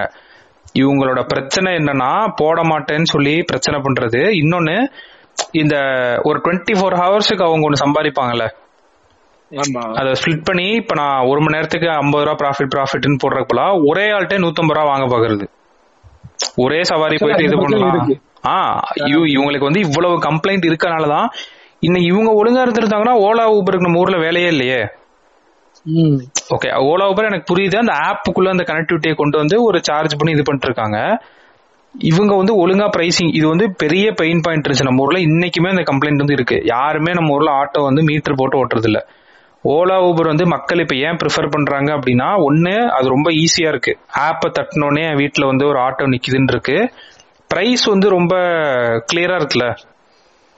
நம்ம ஒரு இடத்துக்கு போறோம் ஏ டு ஏல இருந்து பாயிண்ட் பிக்கு போறோம் அப்படின்னா இனி ஓலா ஊபர்ல வந்து பிரைஸ் பார்த்துட்டு அப்படியே அவங்கள்ட்ட போய் கீழே அப்படியே ட்ரிப்புளா சொல்லுவாங்க சில இதெல்லாம் பிரைஸ்லாம் ஏங்க நான் இதெல்லாம் எக்ஸ்பீரியன்ஸ் பண்ணிருக்கேன் நான் எப்பயும் ஊர்ல இருந்து பெங்களூர்ல இருந்து ஊருக்கு போயிட்டு பெங்களூர் வருவேன். இப்போ வந்து என்னோட பஸ் நிக்கும் சரிங்களா? பஸ் நிக்கிறப்போ நான் என்னோட லக்கேஜோட இறங்கும்ல ஆமா. இந்த மாதிரி இந்த ஏரியாவுக்கு போகணும் அப்படின்னு ஏதாச்சும் ஒரு ஆட்டோ டிரைவர் வருவாங்க. நம்ம விட மாட்டாங்க. நம்ம அசந்தெல்லாம் போக முடியாது. நம்ம சொல்லிதான் ஆகணும் அவங்ககிட்ட. எந்த ஏரியாவுக்கு போகணும்பா அப்படின்னா இந்த ஏரியா போ. சரி பஸ் இப்போ கண்டிப்பா போயிடலாம். போது வாங்க போய் ஆட்டோ ஆமா. ரேட்டை சொல்லவே மாட்டாங்க கடைசி வரைக்கும். ஆமா ஆமா. எவ்வளவு எவ்வளவுன்னு சொல்லுவேன்னா அப்படின்னா வந்து ஃபைவ் ஹண்ட்ரட் கொடுங்கப்பா போதும். எது இப்போ உனக்கு என்ன பிரச்சனைன்னு புரியுதா? அந்த ஐநூறு ரூபாய் சம்பாதிக்கிறது மூணு சவாரி போனா சம்பாதிச்சிடலாம் ஆனா அது ஒரே அப்படியே இது பண்றது. அதே சமயத்துல நீ புள்ளி பண்ண குறையில ஒருத்தன் வந்து கிட்டத்தட்ட லக்கேஜ் கீழே புடிச்சு ஆண்டோ ஏத்தி யோ அப்புறம் எடுத்து வச்சு நான் உங்கள்கிட்ட வரேனே சொல்லல. எனக்கு ஐநூறு ரூபா கட்டாது. எவ்வளவு தருவீங்க? அப்படின்னு கேட்டான் ஏன் ஐநூறு ரூபா கட்ட ஐநூறு ரூபாலாம் அதிகங்க அப்படின்னு எவ்வளவு தருவீங்க? அப்படின்னு கேக்குறான். "ஏன், எவ்வளவு தருவீங்களா நான் வந்து ஒரு ஒரு இதுக்கு ஒன் பிப்டி தர்றேன் அப்படின்னேன் அதான் ஃபேர் ரேட் நீங்க கூட. சரி. ஒன் பிப்டி தர்றேன் அப்படின்னா. ஒன் பிப்டி ரொம்ப கஷ்டம். ஃபோர் ஹண்ட்ரட் கொடுங்க. அடேங்கப்பா ஒன் பிப்டி எங்க இருக்கு? ஃபோர் ஹண்ட்ரட் எங்க இருக்கு? அதுக்கப்புறம் ஃபோர் ஹண்ட்ரட்ல இருந்து அவன் இறங்குறேன். நானும் ஒன் பிப்டில இருந்து இறங்குறேன். நான் வேற ஆட்டோ பாத்துக்கிறேன்னு சொல்லிட்டு ரெண்டு ரெண்டு நிமிஷம் தண்ணி போயிட்டு ஓலோவை புக் பண்ணேன். எவ்வளவு வந்துச்சு பிரைஸ் நூத்தி முப்பத்தி ஏழு ரூபா பாத்தியா? இப்ப பிரச்சனை எங்க இருக்குன்னு உனக்கு தெரியுதா? நார்மல் ஆட்டோ இதுல. இது அவங்களுக்கும் தெரியும். இது இது வந்து அவங்களுக்கும் தெரியும். என்னன்னா இறங்குறதுல ஒருத்தன் வந்து ஐநூறு ரூபா கொடுத்துருவான் ஒரு பத்து பேர் இறங்குனான்னா ஒருத்தனாச்சும் அவங்களோட இதுக்கு ஒரு ஐநூறு ரூபா கொடுத்தான்னா. ஆ அதுதான். யாரோ ஒருத்தன் வந்துருவான் நம்மளுக்குன்ற ஒரு இதனாலதான் இவங்க இப்படி இந்த சைடு லூஸ் பண்ணிட்டே வராங்க எல்லாத்தையும். ஸோ கன்ஃபார்மா வந்து ரேபிடோ டிரைவர்ஸை போட்டு தாக்காதீர்கள் அதற்கு மாறாக உங்களோட சர்வீஸில் நீங்க என்ன பண்ண முடியும்? அதாவது உங்களோட உழைப்பை எப்படி நியாயமாக கொடுக்க முடியும்? அதையும் கொடுங்கள். வளரும் இந்த இந்த போட்டிகள் வரத்தான் செய்து பெரிய கார்பரேட்டோட போட்டி போடணும். நீ என்னைய போய் நியாயமா போட்டி போட சொல்றியே? உனக்கு அநியாயமா இல்லையா? அப்படின்னு கேட்கறதே எனக்கு கேட்கும். பட் வேற வழி இல்லைங்க. ஒண்ணும் இல்ல.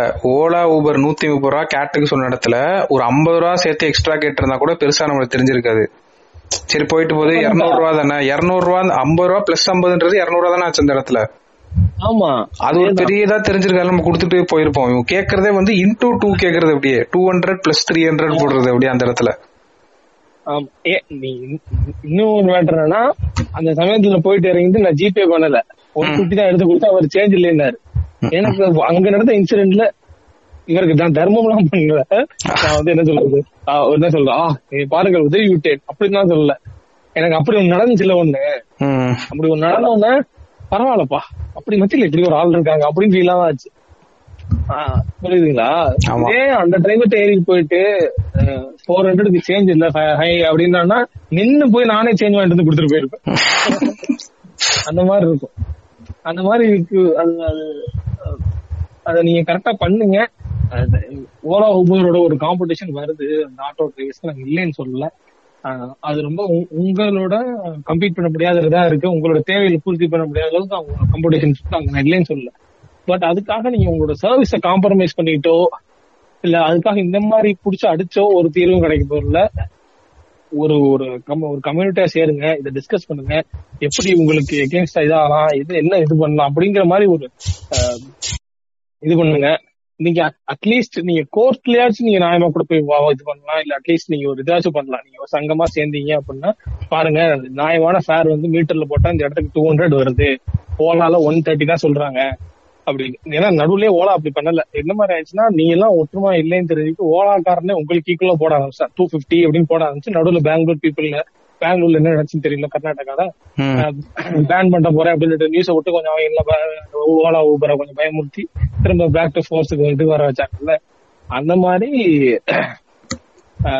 இதெல்லாம் உங்களுக்கும் வாய்ப்பு இருக்குங்க. பண்ணலாம்.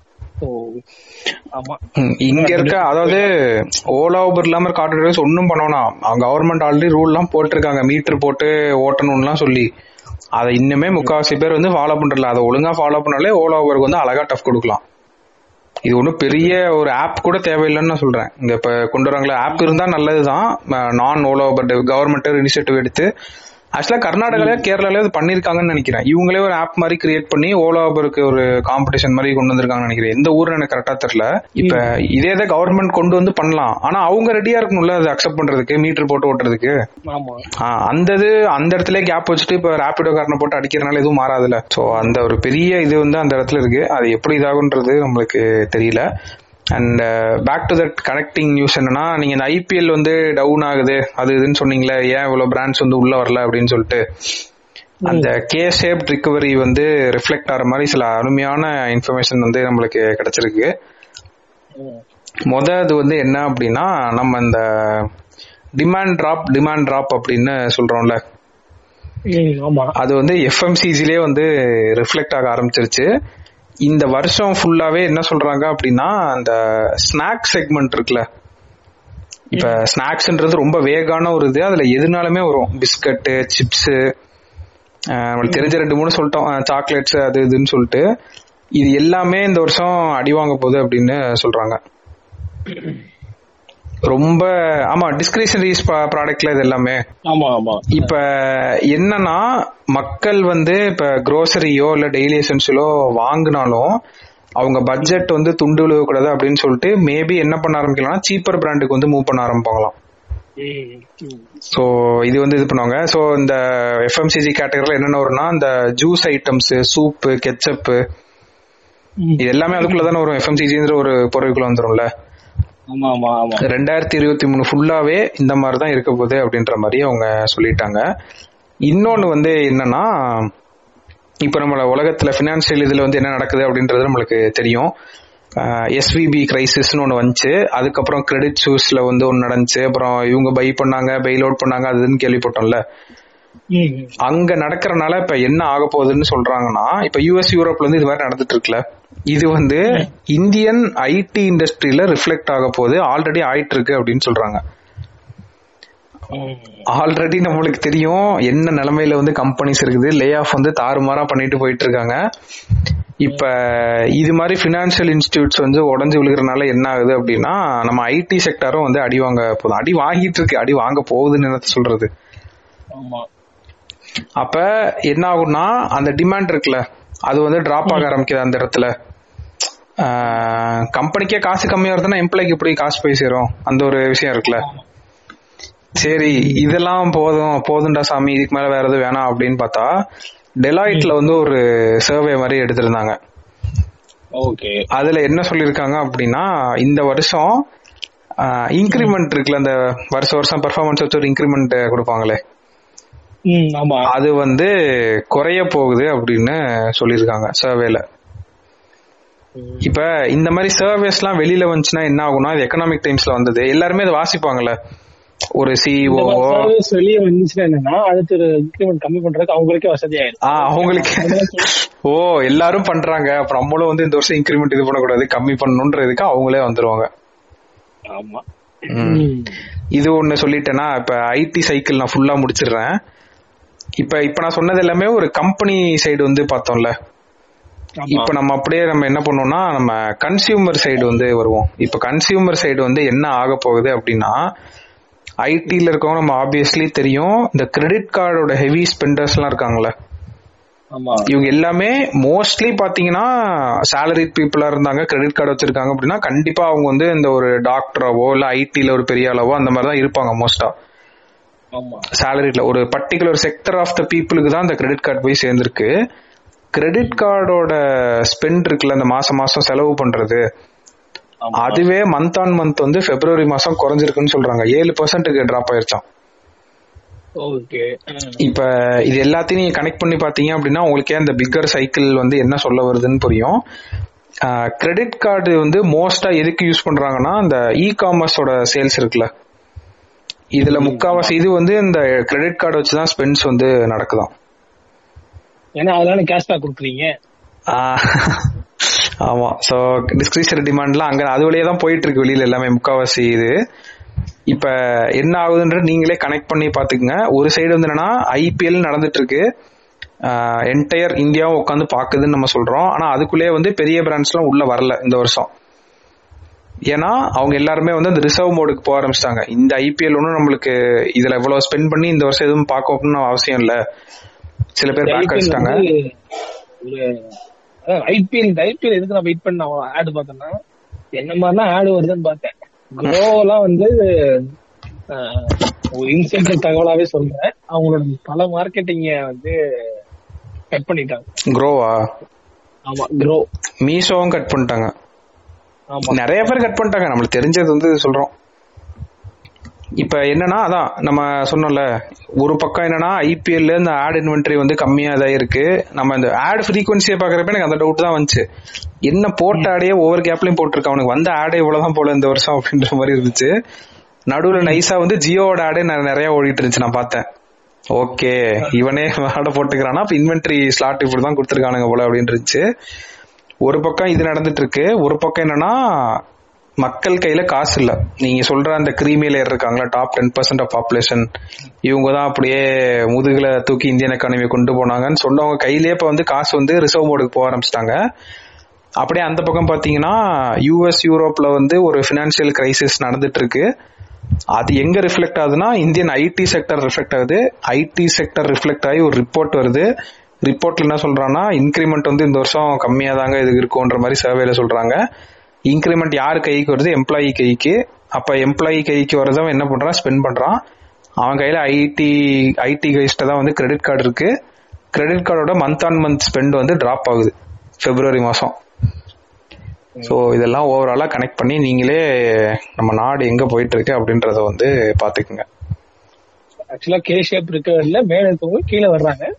மேல இருக்கவங்க கீழே இருக்காங்க. கீழே வரவங்க இன்னும் கீழே தான் இருக்காங்க. கீழே தான் போயிட்டு இருக்காங்க. அவங்களுக்கு எந்த ஒரு இதுவும் எந்த பிரச்சனையும் இல்ல. அவங்க கீழே தான் அவங்க. அவங்க there use to being in down ஆமா. அந்த மாதிரி தான் வச்சிருக்காங்க. ஏன்னா unemployment rate has jump to seven percent கை தட்டிக்கீங்க எல்லாரும்.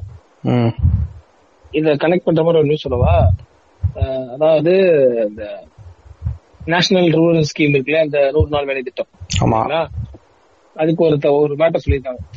அதாவது fewer households availing of the schemes benefit could be a sign of diminishing distress in rural areas as economy recovers recovery unblock job opportunities economy recovery unblock job ஆப்பர்ச்சுனிட்டிஸா எங்க? வேற நம்ம கொஞ்ச நாள் முன்னாடி Indian express வந்து தனக்கு இந்தியன் எக்ஸ்பிரஸ் என்னன்னு தெரியல. தப்பா டாட்டா கனெக்ட் பண்ணாங்கன்னு சொல்லி நம்ம ஒரு பாயிண்ட் பண்ணியிருந்தோம் இல்லையா? ஆமா ஆமா அது மாதிரி வாட்டி அதாவது இந்த நூறு நாள் வேலை திட்டங்கள்ல அந்த திட்ட அந்த திட்டங்கள் கொடுத்தாலும் ரூரல்ல இருக்க பல வீடுகள்ல அந்த திட்டங்களை அவைல் பண்றதுக்கு அந்த திட்டங்களை யூஸ் பண்ணிக்கிறதுக்கு யோசிக்கிறாங்க.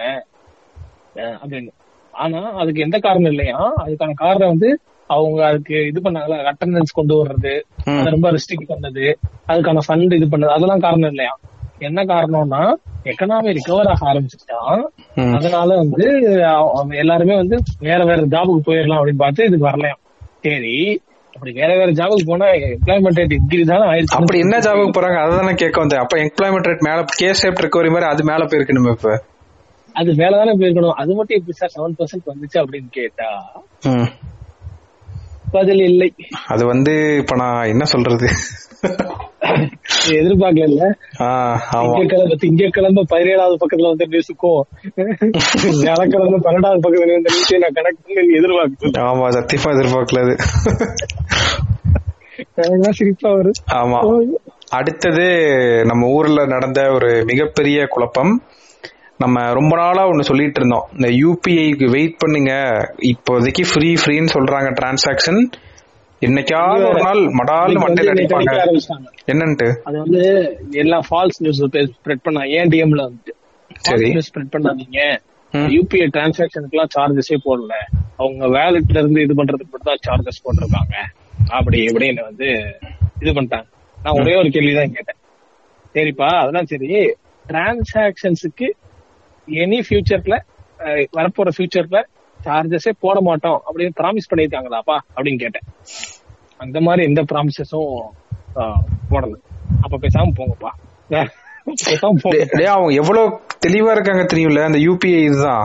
அந்த national payment corporation of India அதாவது கன்ஃபார்மா நாங்க வந்து இப்ப அவங்க சொன்னதை வந்து கிளாரிஃபை பண்ணிடுவோம். ஸோ ஃபர்ஸ்ட் என்னன்னா ஒரு நியூஸ் என்ன வந்துச்சுன்னா யூபிஐ டிரான்சாக்ஷனுக்கு வந்து சார்ஜஸ் பிடிக்க போறாங்க அது ஃபேக் தான் அவங்க பரப்புனது ஆக்சுவலா சில பேர்.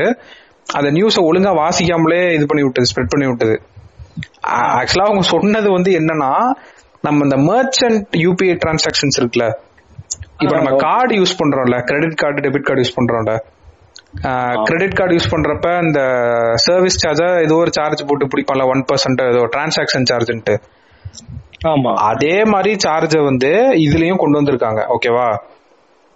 அதுதான் ஃபர்ஸ்ட் இது. ஏன்னா அடுத்த நாளே அவங்க சில ஸ்டேட்மெண்ட்லாம் விட்டாங்க. இந்த ஒரு குழப்பம் இருக்கு. நிறைய பேர் வந்து எப்படி பரப்ப ஆரம்பிச்சிட்டாங்கன்னா யூபிஐ டிரான்சாக்ஷனுக்கே சார்ஜ் சார்ஜ்னு இது பண்ண ஆரம்பிச்சிட்டாங்க.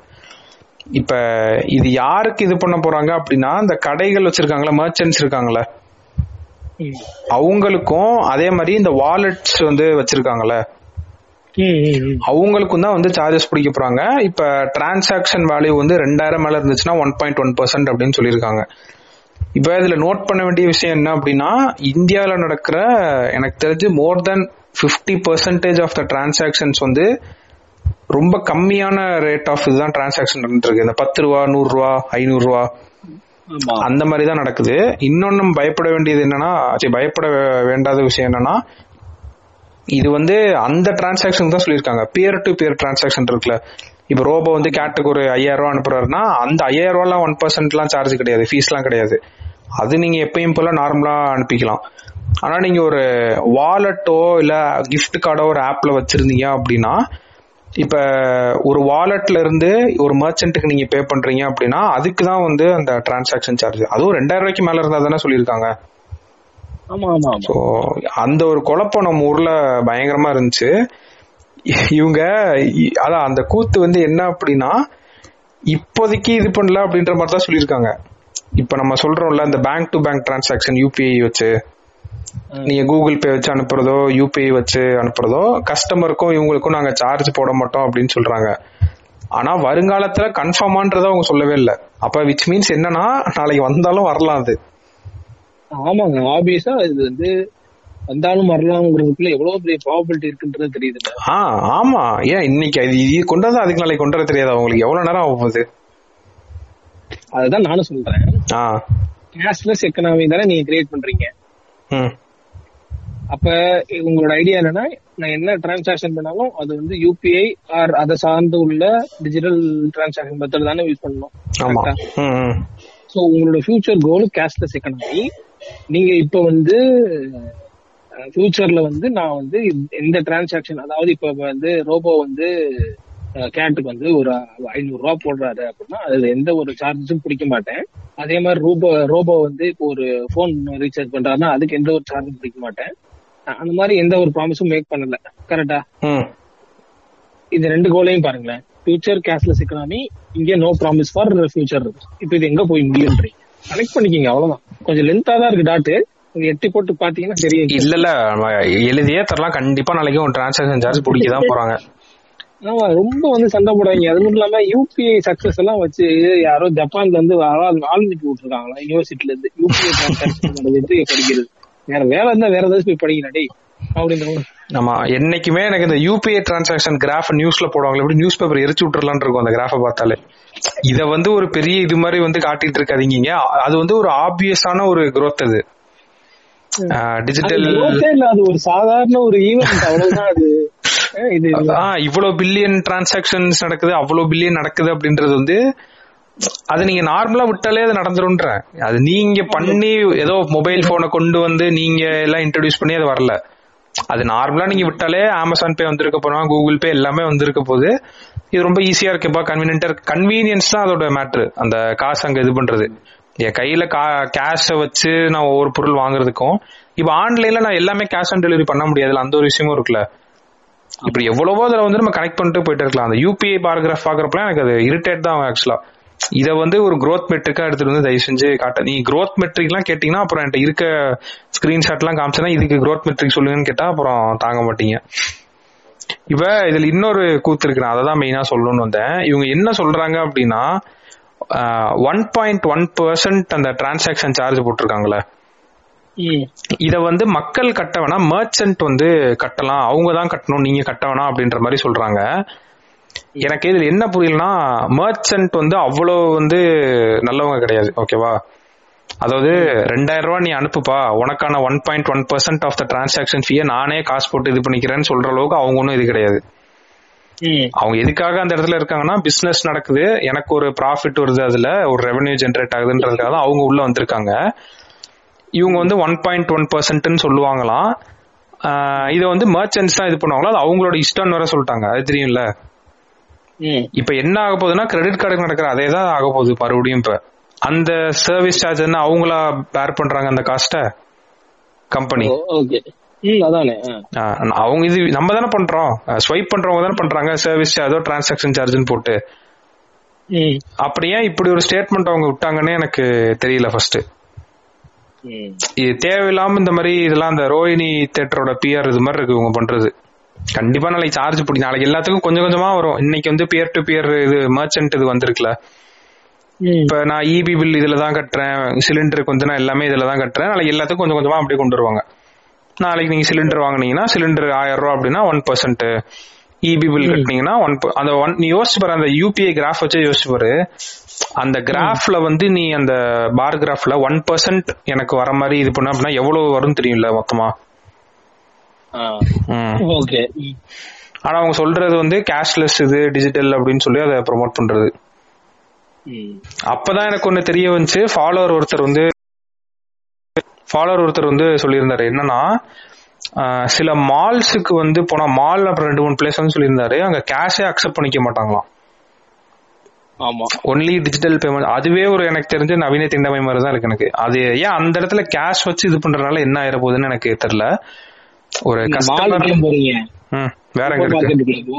அங்கேயே எப்படி இருந்துருச்சா? அங்கேயே இப்படி வந்துருச்சு போன வாரம் நான் ஒரு சூப்பர் மார்க்கெட்ட சண்டை போட்டுட்டு இருந்தேன். யூபிஐ ஒர்க்கால சரி. கார்டு போடலாம்னா உங்ககிட்ட கார்டு அக்செப்ட் பண்ண மாட்டாங்களாம். கேஷ் அக்செப்ட் பண்ண மாட்டாங்களாம். ஏன் கேஷ் அக்செப்ட் பண்ண மாட்டாங்கன்னு கேட்டேன். மாட்டீங்கன்னு கேட்டேன். டிஜிட்டல் இந்தியாவா?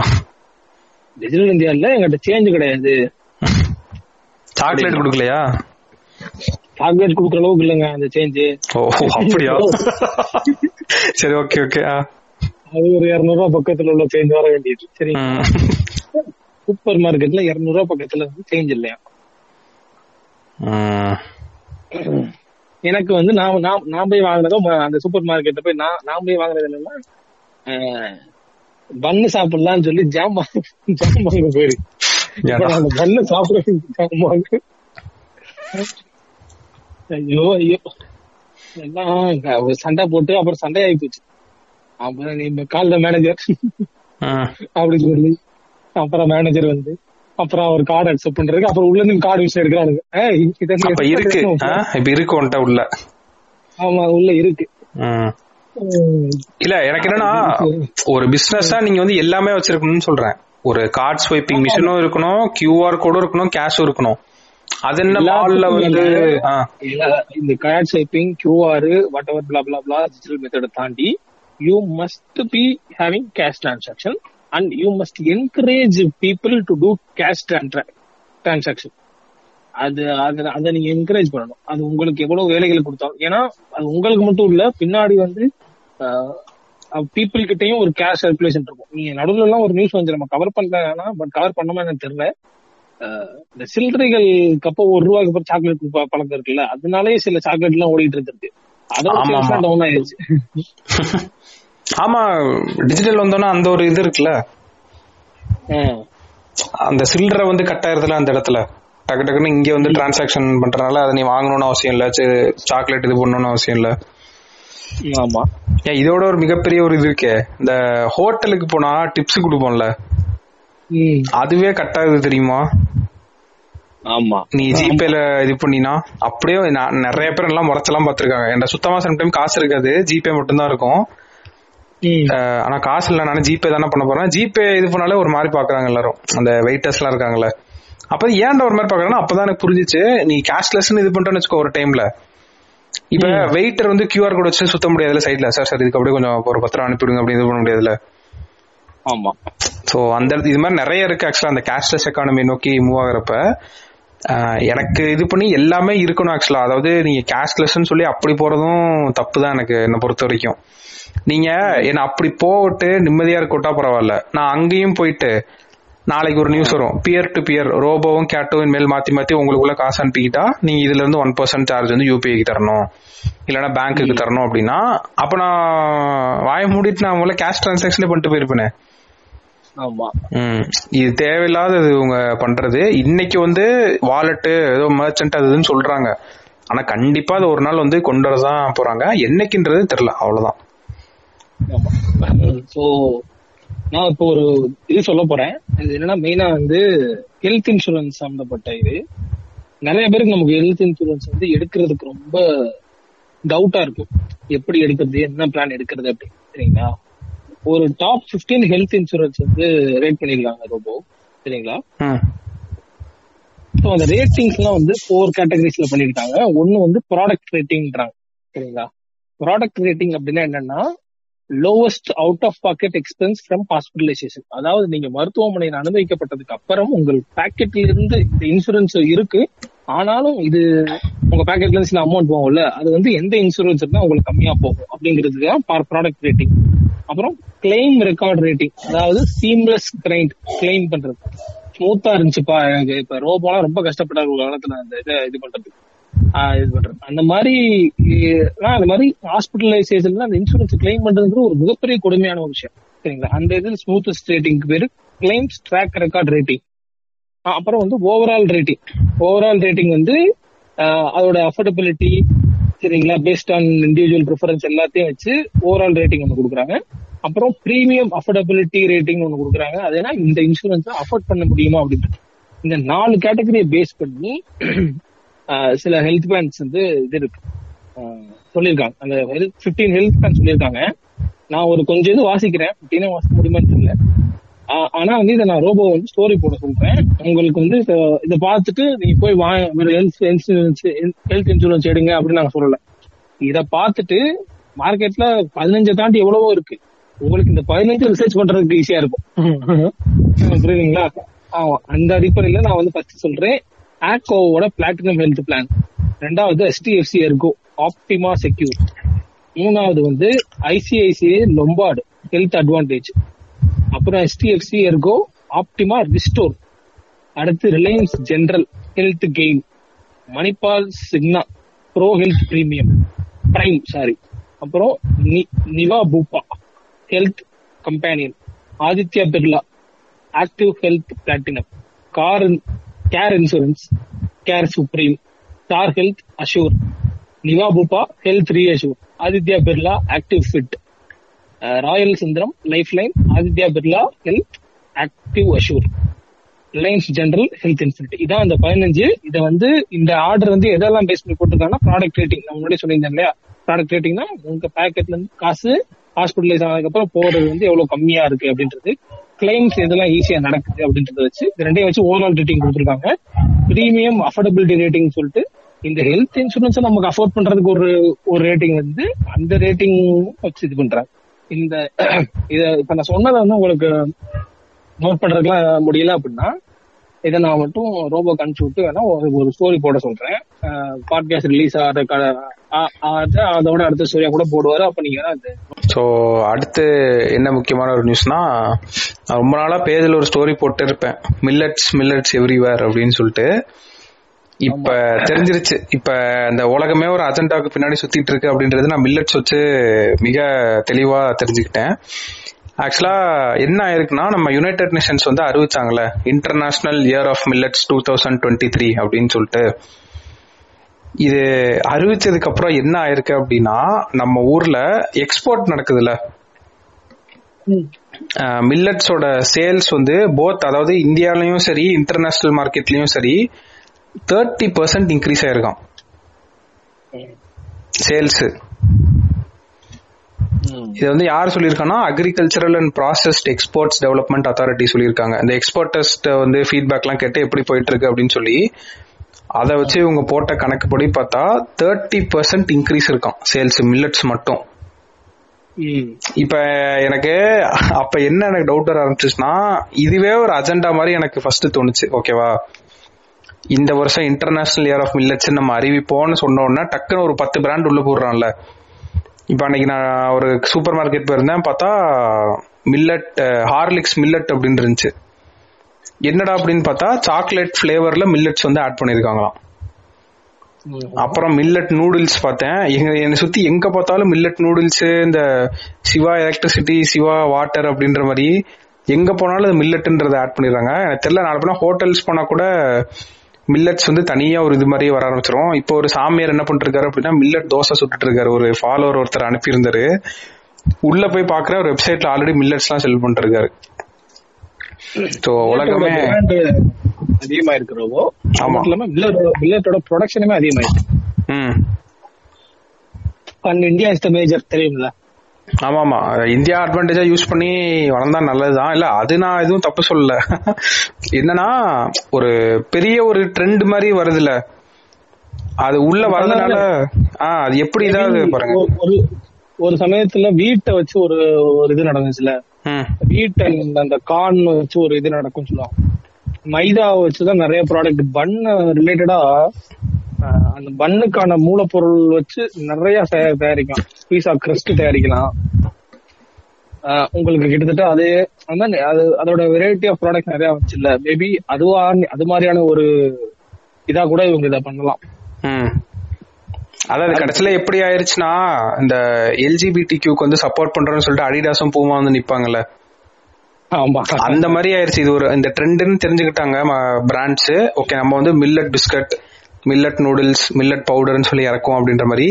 இதை பார்த்துட்டு வெளில வரேன் அடுத்த நாள் நியூஸ் பேப்பர்ல என்ன வருதுன்னா சமந்தா வந்து ஒரு ஸ்டார்ட் அப்ல இன்ட்ரடியூ இது இன்ட்ரடியூஸ் பண்ணிருக்காங்கன்ற இன்வெஸ்ட் பண்ணிருக்காங்க அப்படின்னு நாட் வெல் இஸ் நாட் வெல்லா என்னது? ஓ உடம்பு சரியில்லை அதுவா? ஆமா. ஃபேனா எனக்கே ரொம்ப கஷ்டமா இருக்கு. ஆமா. சோ சமந்தா வந்து என்ன பண்ணிருக்காங்கன்னா நரிஷ் யூ அப்படின்ற ஸ்டார்ட் அப்ல வந்து இன்வெஸ்ட் பண்ணிருக்காங்க ஸோ அவங்களுமே பார்த்தீங்கன்னா சில மில்லட் பேஸ்ட் ப்ராடக்ட்ஸ்லாம் வச்சுருந்தாங்க. அப்படியே பார்த்தேன். ம் அப்படின்னு சொல்லிட்டு பார்த்துட்டு அப்படியே வெளில வந்தேன். ஸோ இனிமேல் மில்லட்ஸ் தாங்க. இனிமேல் உங்கள் வாழ்க்கையில் வந்து எல்லாரும் மில்லட்ஸ் ஆமாம் என்ன யுனைடெட் நேஷன்ஸ் சொல்லிட்டாங்க நம்மளும் சொல்லுவோம். ஸோ எல்லாரும் உங்கள் சாப்பாடில் தினசரி சாப்பாடில் மில்லட்ஸ் சேர்த்துக்குங்க. நல்லா சாப்பிடுங்க. பிராண்டட் இதாக வாங்குங்க வாங்காதீங்க. அது உங்களோட விஷயம். ஆனால் மில்லட்ஸ் வந்து சேர்த்துக்குங்க. ஏன் மில்லட்ஸ் மில்லட்ஸ் எவ்ரிடே ஆமா நாளைக்கு மாத்திரா கூட மாத்துவாங்க. ப்ராவ மாத்திராலும் மாத்துவாங்க. சொல்ல முடியாது. கேட்டா யுனைடெட் நேஷன்ஸ்ல சொல்லிட்டாங்க அப்படின்னு சொல்லிட்டு millets day keeps doctor away அப்படின்னு சொன்னாலும் சொல்லுவாங்க.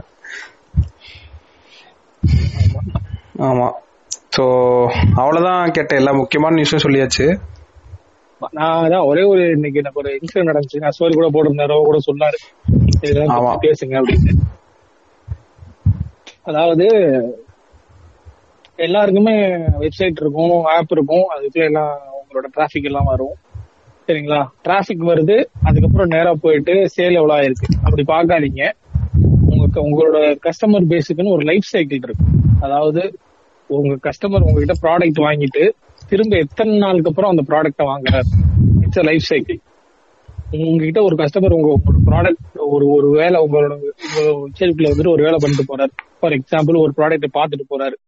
How long it takes for to come back and take make the purchase அப்படிங்கறதெல்லாம் நீங்க கால்குலேட் பண்ணணும். ஸோ அப்படி பண்ணாம ஒரு கிளைண்ட் இது வந்து அவங்க என்னன்னா அவங்க அவங்க வந்து ஹை ஸ்பெண்ட் பண்ணிருக்காங்க ரொம்ப மார்க்கெட்டிங்ல ஆனா வந்து அவங்களோட கன்வர்ஷனுக்கான காஸ்ட் இருக்குல்ல? காஸ்ட் பர் கன்வர்ஷனா அது இன்க்ரீஸ் ஆகிட்டே போயிட்டு இருக்கு அவங்க வந்து அந்த அவங்க ஒரு ஏஜென்சி வச்சிருக்காங்க. அந்த ஏஜென்சியும் வந்து அவங்க வந்து ஆ இது வந்து இப்படிதான் இப்படிதான் அப்படின்ற மாதிரி போயிட்டே இருந்திருக்கு. அவங்க வந்து அந்த ஏஜென்சி வந்து எங்கிட்ட வந்து எங்களோட ப்ராடக்ட் வந்து யூஸ் பண்றாங்க சரிங்களா? அவங்க வந்து இந்த மாதிரி சொல்றாங்க. உங்க ப்ராடக்ட் நாங்க யூஸ் பண்றதுனால எங்களுக்கு ஒரு பலனுமே இல்ல. அது சுத்தர வேஸ்டா இருக்கு. நாங்க என்ன பண்றது? அப்படின்னு புலம்புனாங்க சரிங்களா? அப்புறம் வந்து இது ரொம்ப ரொம்ப பெரிய எஸ்கலேஷன் ஆயிடுச்சு. எப்படின்னா அந்த கம்பெனியோட பவுண்டர்லாம் எல்லாம் வந்து கால்ல வந்துட்டாங்க. எங்க டீம் சார்பா வந்து எல்லாருமே. நான் அந்த ப்ராடக்ட்ல ஒரு சின்ன டீம்ல இருக்க ஒரு ஆள் தான் நீயே வேடிக்கை தான் பாக்குற மாதிரி ஆயிருச்சு கரெக்டா அவங்களும் பேசுற மாதிரி ஆயிருச்சு பெரிய ஆளுங்களாம் ஆமா. யாராச்சும் ஒரு ஆள் போகணும் அதுக்குன்னா மத்தவங்களுக்கு எல்லாம் வேற பேர்ல ஒரு மீட்டிங் இருந்துச்சு அப்படின்னா அவங்களும் அங்க போயிட்டாங்க. நீ இதை அட்டன் பண்ணிட்டாங்க சரி. சொல்லிட்டு நான் போய் அட்டன் பண்ண போயிட்டேன். ஏதாவது எங்க அதாவது எங்க டீம் சார்பா ஏதாச்சும் எங்க சேனல் சார்பா ஏதாச்சும் கொஸ்டின் எல்லாம் வந்தாங்க அப்படின்னா. நான் உள்ள போந்து பதில கொடுத்து விளாசணும் அப்படின்னு. ம். அப்ப அந்த நடந்த அந்த வேடிக்கையை பாக்குறேன் அவங்க வந்து இந்த மாதிரி நாங்க இவ்வளவு ஸ்பெண்ட் பண்றோம். ஆமா என்ன பிரச்சனைன்னு கிளியரா சொல்லிரு. சோ பிரச்சனை என்னன்னா அவங்க ஒரு ஆர்கானிக் சம்பந்தப்பட்ட ஒரு பொருள் விற்கிற ஒரு கம்பெனி D2C யா? ஆமா டி டு சி. அவங்களோட பிரச்சனை என்னன்னா their spending more on their marketing budget ஓகேங்களா ஓகே சோ அதுல வந்து எங்களோட ப்ராடக்ட்டையும் அவங்களோட மார்க்கெட்டிங்ல ஒரு மார்க்கெட்டிங்ல பல ப்ராடக்ட்ஸ் யூஸ் பண்ணுவோம்ல அது மாதிரி எங்களோட ப்ராடக்ட் அவங்க யூஸ் பண்றாங்க. நான் ஒரு ப்ராடக்ட் பில்ட் கம்பெனில தான் இருக்கனால அந்த அந்த கம்பெனில யூஸ் பண்றாங்க. சோ அவங்களோட அந்த மார்க்கெட்டிங் காஸ்ட் கட்டிங் வர்றப்போ எங்க ப்ராடக்ட்டை காஸ்ட் கட் பண்ணி விட்டு எங்களை விட்டு வெளில போலாம் அப்படின்னு பிளான் பண்ணிட்டு வர்றாங்க. சரிங்களா? அப்ப மீட்டிங் வர்றப்ப பேசிட்டு இருக்கோம். சொல்றாங்க நாங்க வந்து இவ்வளவு காஸ்ட் போடுறோம் இதுல போடுறோம் உங்க ப்ராடக்ட் மட்டும் நாங்க இவ்வளவு ஸ்பெண்ட் பண்றோம் அப்படின்னா அப்புறம் நான் அந்த ஏஜென்சி தான் எங்க டீம் கேட்டேன். உங்களோட மார்க்கெட்டிங்கோட பட்ஜெட்ஸ் அதோட அலோகேஷன்ஸ் எல்லாம் சொல்லுங்க எங்களுக்கு அப்படின்னு சொன்னோம்னா அவங்க போயிட்டு காட்டினாங்க. அதாவது இன்ஃபுளுசர் மார்க்கெட்டிங்க்கு வந்து நாங்க மந்த்லி வந்து டூ லேக்ஸ் கிட்ட ஸ்பெண்ட் பண்றோம். அப்புறம் இந்த ஆட் ஸ்பெண்ட் இவ்வளவு பண்றோம் அப்படின்னு சேனல் சொல்றாங்க வைஸ் காட்டுறாங்க இல்லையா? கூகுளுக்கு இவ்வளவு ஃபேஸ்புக் இவ்வளவு. ஆமா. சொல்ல போனா இன்ஃபுளுசர் மார்க்கெட்டிங் அவங்க ஸ்பெண்ட் பண்ணதே அதிகம். நிறைய பேர் அந்த பிராண்ட கூட பார்த்திருப்பீங்க. சரிங்களா? ஸோ இப்போ வந்து இத இப்ப காட்டுறாங்க.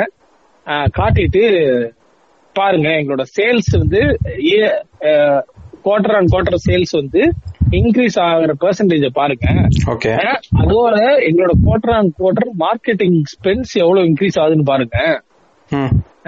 அது அது மூலியமா எங்களோட குவார்டர் அண்ட் இப்ப எங்களோட ரெவன்யூ எவ்வளவு டிக்ரீஸ் ஆயிட்டு போகுதுன்னு பாருங்கன்னு காட்டுறாங்க. எல்லாமே. ஓ ஓகே அதாவது இங்க ஸ்பெண்ட் எல்லாம் இன்க்ரீஸ் ஆயிட்டே இருக்கு. Influencer marketing Google Facebook marketing எல்லாம் இன்க்ரீஸ் ஆகுது. ஆனா அப்படியே அந்த சைடு ரிஃப்ளெக்ட் ஆறது வந்து ஆப்போசிட்ல போயிட்டு இருக்கு கரெக்டா ஆமா. ஓகே. இதான் ப்ராப்ளம் சரிங்களா? உள்ள வந்து எங்க டீமோட பெரிய பெரிய ஆளா இருக்காங்க. So, நம்ம வேடிக்கை தான் பாக்குறோம் நம்ம பண்ணல. ஆ. Not taking any credit from this viewer தான். பாக்குறப்ப அவர் வந்து டக்குன்னு எங்க டேஷ்போர்டுக்குள்ள போயிட்டு எங்க டேஷ்போர்டு வந்து மார்க்கெட்டிங் ஆட்டோமேஷன் டூல் சரிங்களா? ஸோ அது வந்து உங்களுக்கு ஃபுல் அண்ட் ஃபுல் ஈவென்ட் பேஸ்டா உங்களுக்கு ஆட்ரிபியூட்ஸ் எல்லாமே கலெக்ட் பண்ணி கொடுத்துரும். பேசிக்கலி ஒருத்த வெப்சைட்குள்ள வந்துட்டு உள்ள வந்துட்ட அப்படின்னாலே நீ என்னன்னா நகர்ந்தா கூட தெரிஞ்சிடும். இன்க்ளூடிங் ஹீட் மேப் உறக்கிற வந்துருச்சு. நீ எங்க இது பண்ற? அந்த அளவுக்கு ட்ராக்கிங் வந்துருச்சு. ஸோ நாங்க எங்களை ஒண்ணுமே இல்ல. இந்த இந்த டூல் எங்களோட டூல்ல இந்த கோஹெட்ஸ்னு ஒன்று இருக்கு. லைஃப் சைக்கிள் மேனேஜ்மெண்ட் கோஹெட்ஸ்னு ஒன்று இருக்கு. அது அது பாத்துட்டீங்களா அது யூஸ் பண்ணிருக்கீங்களான்னு கேட்டோம். அது அது எல்லாமே உங்க ஈவெண்ட் எல்லா எல்லா மேஜர் ஈவெண்ட்ஸுக்கும் ஜேர்னி ரன் ஆகுது சார் எல்லா மேல எல்லா இதுக்கும் கேம்பெயின் ரன் ஆகுது நீங்க அதை அப்படிதான் அவங்க சொன்னாங்க அப்புறம் சொல்லிட்டு நாங்க போய் இந்த கோஹெட்ஸை போட்டு லாஸ்ட் தேர்ட்டி டேஸ்க்கு அப்புறம் பார்த்தோம். என்ன பார்த்தோம் அப்படின்னா ப்ராடக்ட் வியூ அதாவது அவங்க வெப்சைட்ல வந்துட்டு ப்ராடக்ட் வியூ பண்ணிட்டு எத்தனை பேர் வந்து கன்வர்ஷன் ஆறாங்க அப்படின்றத பார்த்தோம். Okay on day on day zero அதாவது அன்னைக்கே ப்ராடக்ட் பார்த்த அன்னைக்கே மூணு பர்சன்ட் தான் கன்வர்ஷன் ஒரு நாள். வந்து ஒரு மாசத்துல முப்பதாயிரம் பேர் நாற்பதாயிரம் பேர் அந்த ப்ராடக்ட் பார்த்திருக்காங்கன்னா day ஜீரோல three percent conversion day one day டூல இருந்து ஜீரோ பாயிண்ட் ஒன்னு zero point one zero percent conversion ஆகி ஃபோர்த் டேக்கு அப்புறம் கன்வர்ஷனே கிடையாது. அவ்வளவுதான் டிராப் மூணே நாள் தான் என்ன? மூணே நாள் தான். அப்பா. இது இது பாத்தீங்கன்னா இது என்ன சொல்லுதுன்னு தெரியுங்கன்னு சொல்லி அந்த ஏஜென்சில கேட்டோம். அவங்க வந்து முழிக்கிறாங்க அப்படியே. அவனை வந்து அந்த கம்பெனி ஃபவுண்டர் ஏறி இருப்பான். அவன் யார ஏறுறது தெரியாம உங்களை ஏற வந்தா நீ லாக் பண்ணிட்டீங்களா போட்டவன? ஆமா. சார் அவன்- சார், கஸ்டமர் லைஃப் சைக்கிள்பாங்க. ஒரு ஒரு கஸ்டமர் வந்து பாடம் எடுத்தாங்க அப்புறம் ஒரு ஒரு கஸ்டமர் வந்து உங்களோட உங்களோட வெப்சைட்டுக்குள்ளேயோ உங்களோட அப்ளிகேஷனுக்குள்ளேயோ பண்ற ஒரு ஒரு செயலுமே ஒரு ஒரு ஈவெண்டா ரெஜிஸ்டர் ஆகும். அந்த ஈவெண்ட்டை வந்து நம்ம வந்து அவங்க எவ்வளவு நாளுக்கு அப்புறம் அந்த ஈவெண்ட் அவங்க திரும்ப பண்றாங்க? எவ்வளவு ஃப்ரீக்வெண்டா அந்த ஈவெண்ட் அவங்க பண்றாங்க அப்படிங்கறதெல்லாம் கண்டுபிடிக்கிற கோஹெட் சார் இது அப்படின்னு சொன்னதுக்கு அப்புறம் சோ இதெல்லாம் சொல்லி எக்ஸ்பிளைன் பண்ணதுக்கு அப்புறம் ஆமா சார் அப்போ சோ மெனி டிராபிக்ஸ் வருது ஆனா உள்ள கன்வர்ஸ் ஆக மாட்டேங்குதே ஏன் எங்களை கேட்டாங்க. அப்புறம் அவங்க சொன்னாங்க "இங்க பாருங்க உங்களுக்கு டிராபிக் எல்லாம் நீங்க ஸ்பெண்ட் அதிகமா பண்றதுனால உங்களுக்கு டிராபிக் உள்ள வருது. பட் அந்த டிராபிக் கன்வெர்ட் ஆகணும் அப்படிங்கிறதுக்கு நீங்க வந்து உங்களோட வேல்யூ ப்ரொபோசிஷன் நீங்க இது பண்ணணும். நீங்க திருப்ப திருப்ப கம்மி லோ பிரைசிங்கோ இதோ பண்ணல உங்களோட வேல்யூ ப்ரொபோஷனை நீங்க ரீவிசிட் பண்ணிட்டு வாங்க அப்படின்ட்டாங்க. அதாவது என்னன்னா என்ன நடந்துச்சு அப்படின்னா நீ இதுக்கப்புறம் என்னதான் ஆட் ரன் பண்ணாலும் உன் ப்ராடக்டோட ஒர்த்து மக்கள் கிட்ட செல்ல மாட்டேங்குது தம்பி. அத சொல் அத வந்து டீசெண்டா சொல்லிருக்காங்க கரெக்டா வேல்யூ ப்ரொபோசிஷன் ஆமா. அதாவது மக்கள் மத்தியில உங்க ப்ராடக்ட்டுக்கு மதிப்பு இல்ல அதனால வாங்கல. அப்படிங்கறது அது அப்படி டேரக்டா சொல்லாம வேல்யூ ப்ரொபோசிஷன்ல ரொம்ப இதா இருக்குன்னு நினைக்கிறோம் சார் நீங்க மார்க்கெட் ரிசர்ச் பண்ணிட்டு வாங்க.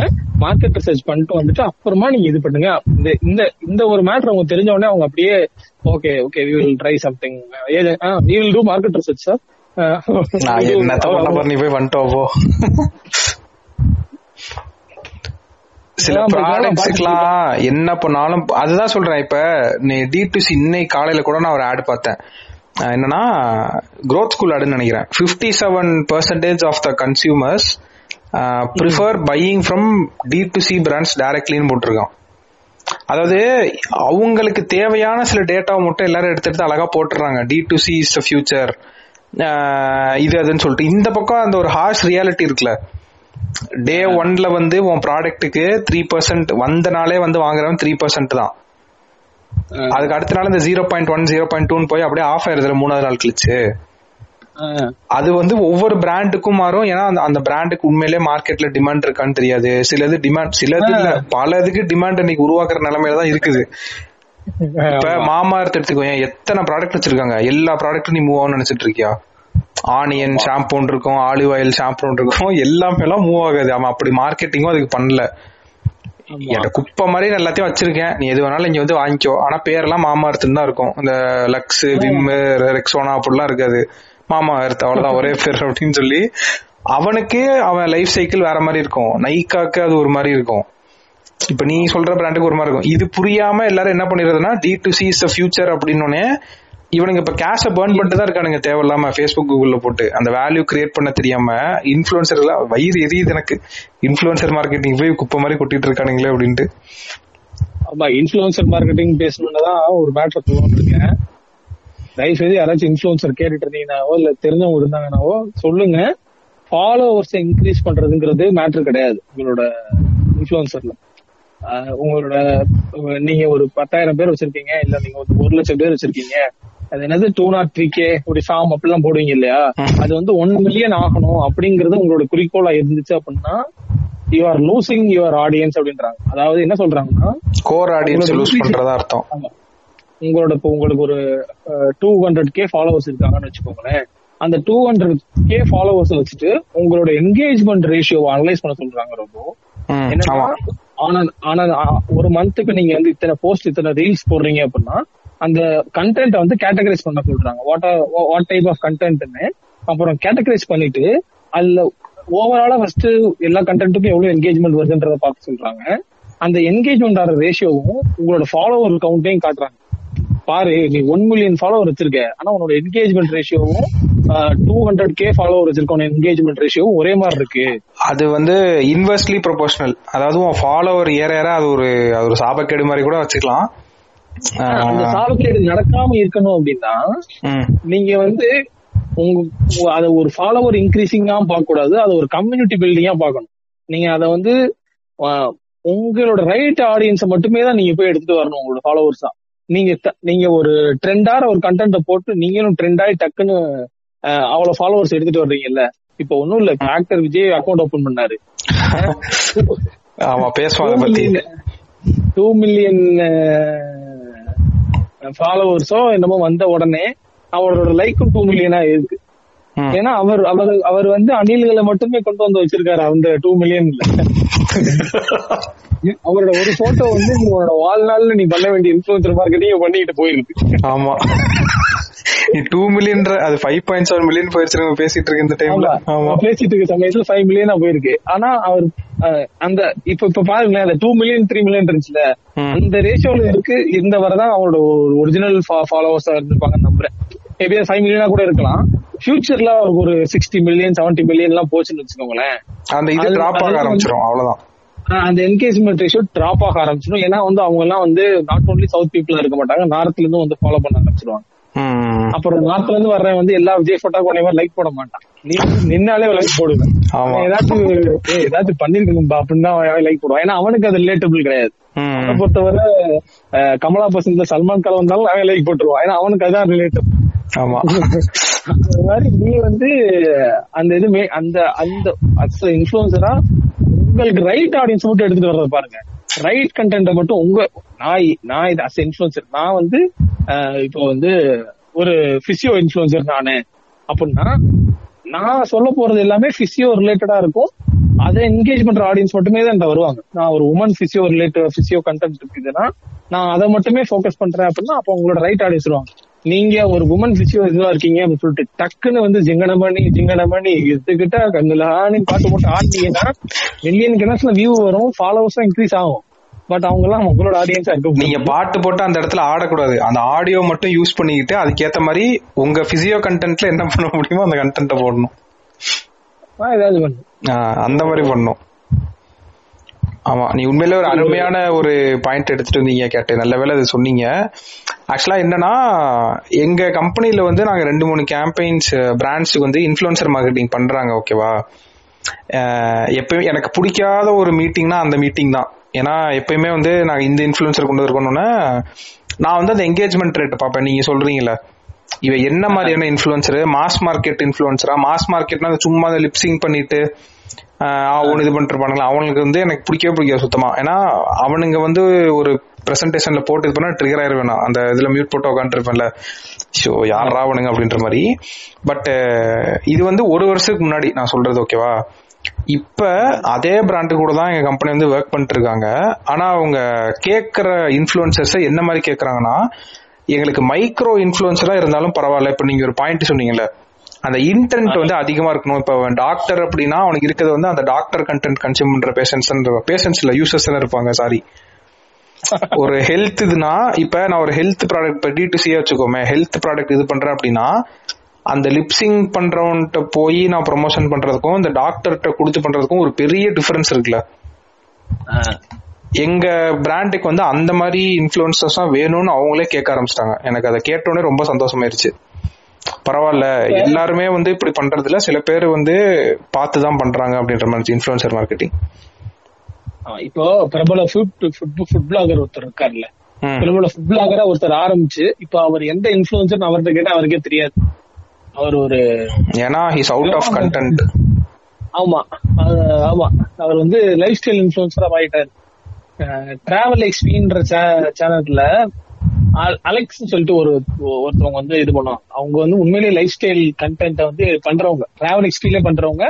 அவங்க டிராவல் ஒரு ஒரு நாடுக்கா போயிட்டு அந்த இது இது பண்ணுவாங்க. அப்புறம் சாரான்னு ஒருத்தர் இருக்காங்க. ஈட் வித் சாரான்னு ஒருத்தவங்க இருப்பாங்க.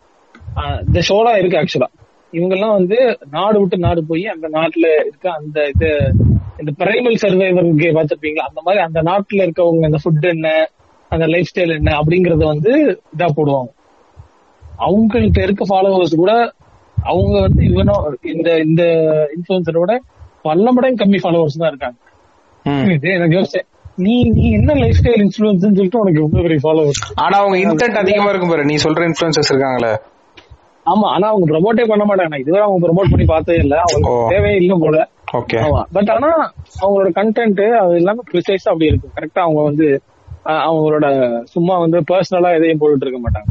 அவங்க உங்க ப்ரொஃபைல வந்து நான் டிராவல் அந்த அந்த அந்தந்த ஊர்ல இருக்க கல்ச்சரல்ஸ் நான் காட்ட போறேன். அப்படின்ற மாதிரி போடுவேன். அப்படின்ற மாதிரி இருக்கும். அப்படிதான் போடுவாங்க.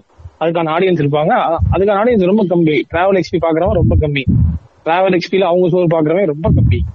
அது பாக்குறவங்க மட்டும் இருந்தா போதும். ஏன்னா அந்த ஆடியன்ஸை என்கேஜ் பண்ணுவாங்க. அதை விட்டுட்டு what's the purpose of having million followers who is engage with அது பெரிய நம்பரா காட்டுதுல அதுதான் வேற ஒண்ணும் இல்ல. ஆறா இவ்வளவு இருக்காங்க அப்படின்னு சொல்லிட்டு காட்டுதுல அந்த ஒரு இதுதான். ஆமா. ஆமா. இன்னொரு பாத்தீங்களா ரொம்ப இந்த லாஸ்ட் சிஎஸ்கே மேட்ச் தோனியோட தோனி கிட்ட இருக்க டிராமா லெவல் இருக்குல்ல ரோபோ? போயிட்டாருன்னா என்ன ஆக போகுதுன்னே தெரியல ரோபோ. நான் அது ரொம்ப நாளா யோசிச்சுட்டே இருக்கேன். அந்த சிஎஸ்கே ஓட இது இருக்குல்ல. தோனி போன பிஃபோர் தோனி ஆஃப்டர் தோனின்னு ஒரு இது வரப்போகுது. அப்ப சிஎஸ்கே ஓட ஃபேன் பேஸ் என்ன போகுதுன்னு நான் பார்க்க போறேன். டெஃபினட்டா ஏன்னா அது ரொம்ப கொடூரமா இருக்கும். ஜடேஜா அவுட் ஆறாரு ரெய்னாவும் இல்ல. ஜடேஜா அவுட் ஆறாரு நினைக்கிறேன். ஆமா ஜடேஜா அவுட் ஆனதுக்கு அப்புறம் உள்ள ஒருத்தர் விக்கெட் விழுகுது அந்த டீமுக்கு சத்தம். இல்லையே என்னடா சத்தம் அதிகமாகுது இத யாரோ ஒரு ஸ்டேட்டஸ் போட்டிருந்தாங்க. Probably the only team to celebrate to shout when the six wicket goes down அப்படின்ற மாதிரி போட்டிருந்தாங்க. அப்படி கத்துறாங்க அப்புறம் பார்த்தா அங்க இருந்து பார்த்தா இது வந்து தோனி வராப்புல. ஆமா. ஸ்டேடியமே அனல் பறக்குது. நான் நான் வந்து சச்சினுக்கு இப்படி பார்த்தது இல்லை நான். சச்சினோட அந்த இறுதி மேட்சுக்கோ சரி எதுக்குமே இப்படி ஒரு அலர்ச்சி இப்படி ஒரு ஒரு ஃபேன் கிரேஸ் பார்த்தது இல்ல ஸ்டேஜே அலருது அஹ், சிவகார்த்திகேயன் இருந்து கீர்த்தி சுரேஷ் வரை எல்லாம் எந்திரிச்சிட்டாங்க. அப்படின்ற மாதிரி.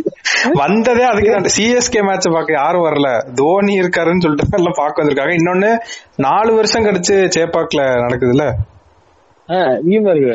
உள்ள வராரு. அந்த டிராமா பாருங்க ரொம்ப. ஹீரோ மாதிரி கேஜிஎஃப் மாதிரி ஒரு டிராமா வரும். உள்ள வராரு. நடக்குது. அந்த ஒன்ஸ் அப்பான டைம் டீமை போட்டு விடுறாங்க. ஒன் கரெக்டா கால் எடுத்து ஸ்டேடியம்ல வெயிட் பண்றான் அவன் வேற. ஒன்ஸ் அப்பான டைம் ஸ்டார் லிவ்ல கோஸ்ட்ன்றாங்க வர்றாரு. சரி வந்தா அதோட டிராமா நிப்பாட்டுறாரா? கிடையாது. அந்த இடத்துல தான் டோனி வந்து அந்த டிராமா எக்ஸ்டெண்ட் பண்றாரு. மொத பால் சிக்ஸ் ஆமா. அடுத்த பால் சிக்ஸ் அடுத்த பால் அவுட் ஆயிட்டு அப்படியே போர் அவுட் ஆனதுக்கு அப்புறமாச்சும் கொஞ்சம் நோஸ் கட் ஆயிருச்சு பல்பு வாங்கிட்டார் அப்படின்ற மாதிரி ஃபீல் ஆகணும்ல நமக்கு. அது ஏதோ ஒரு ஏதோ ஒரு சர்வீஸ் பண்ணிட்டு போற மாதிரி ஒரு ஃபீல் ஆகுது. ஏய், ஆ, உள்ளுக்குள்ள தோணுது. என்ன ரெண்டு சிக்ஸ் அடிச்சிட்டு போறேன் அப்படின்னு. ஆனா வந்து பா அவர் போறது எல்லாமே நான் நினைச்சேன் இப்ப இந்த மேட்ச் இந்த மேன் இந்த ஒரு ஒரு ஒரு ஃபைவ் டு டென் மினிட்ஸ் ஸ்கிரீன்ல பண்ண டிராமா இருக்குல்ல. ம். இந்த டிராமா எந்த ஐபிஎல் டீம் இல்ல. விராட் கோலி கூட பண்ண மாட்டேங்கிறாப்ல. இந்த டிராமா இல்லைன்னா அப்புறம் ஐபிஎல் என்ன ஆக போகுதுன்னு தெரியல. அததான் சொல்றேன். இந்த ஐபிஎல்ல ஏன் அந்த டிராமா இருக்குன்னா தோனி இருக்க வரைக்கும் ஓரளவுக்கு அந்த டிராமா மெயின்டைன் பண்ணிருக்கலாம் ஒரு டீம்னால சொல்றேன். அது ஒரு பத்து நிமிஷம் மெயின்டைன் பண்ணுவார் அதுவும் எப்ப மெயின்டைன் பண்ண முடியும்? பேட்டிங் அப்பதான் மெயின்டைன் பண்ண முடியும். நீ பவுலிங் போடுறப்ப மைண்ட் கேம் அது இதுன்னு சொல்லலாம். தோனி வந்து இந்த இடத்துல நிப்பாட்டினாரு? அது வந்து ஆஃப்டர் தட் மேட்ச் அந்த ரைட்ட. போறதெல்லாம். ஆனா லைவா பண்ற ஒரே இடம் வந்து பேட்டிங் தான் இன்னொன்னு ஜியோவே அந்த ஸ்டாட் சொல்லியிருந்தான்ல. வியூவர்ஷிப் வந்து பீக் அடிச்சது எப்பனா அந்த ஃபர்ஸ்ட் மேட்ச் அப்ப தோனி உள்ள வந்தப்ப.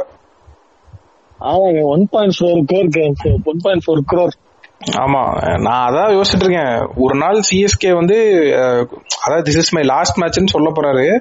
அதுக்கப்புறம் சிஎஸ்கே வந்து யாரு கேப்டன்சி இது பண்ண போறாங்க? இந்த டீமோட பிராண்ட் வேல்யூ வந்து என்ன ஆக போகுது? அந்த ஒரு. பேசாம ஜடேஜாவையும் யாரதாச்சும் ஒரு இந்தியன் பிளேயர் சொல்லுங்க. சண்டை ஓடுற மாதிரி. அந்த மாதிரி ஒரு பிளேயர் இன்னொரு டீமோட சண்டை ஓடுற மாதிரி போட்டு அந்த மாதிரி ஒரு டிராமாவை கிளப்பி விட்டாதான் கரெக்டா இருக்கும்.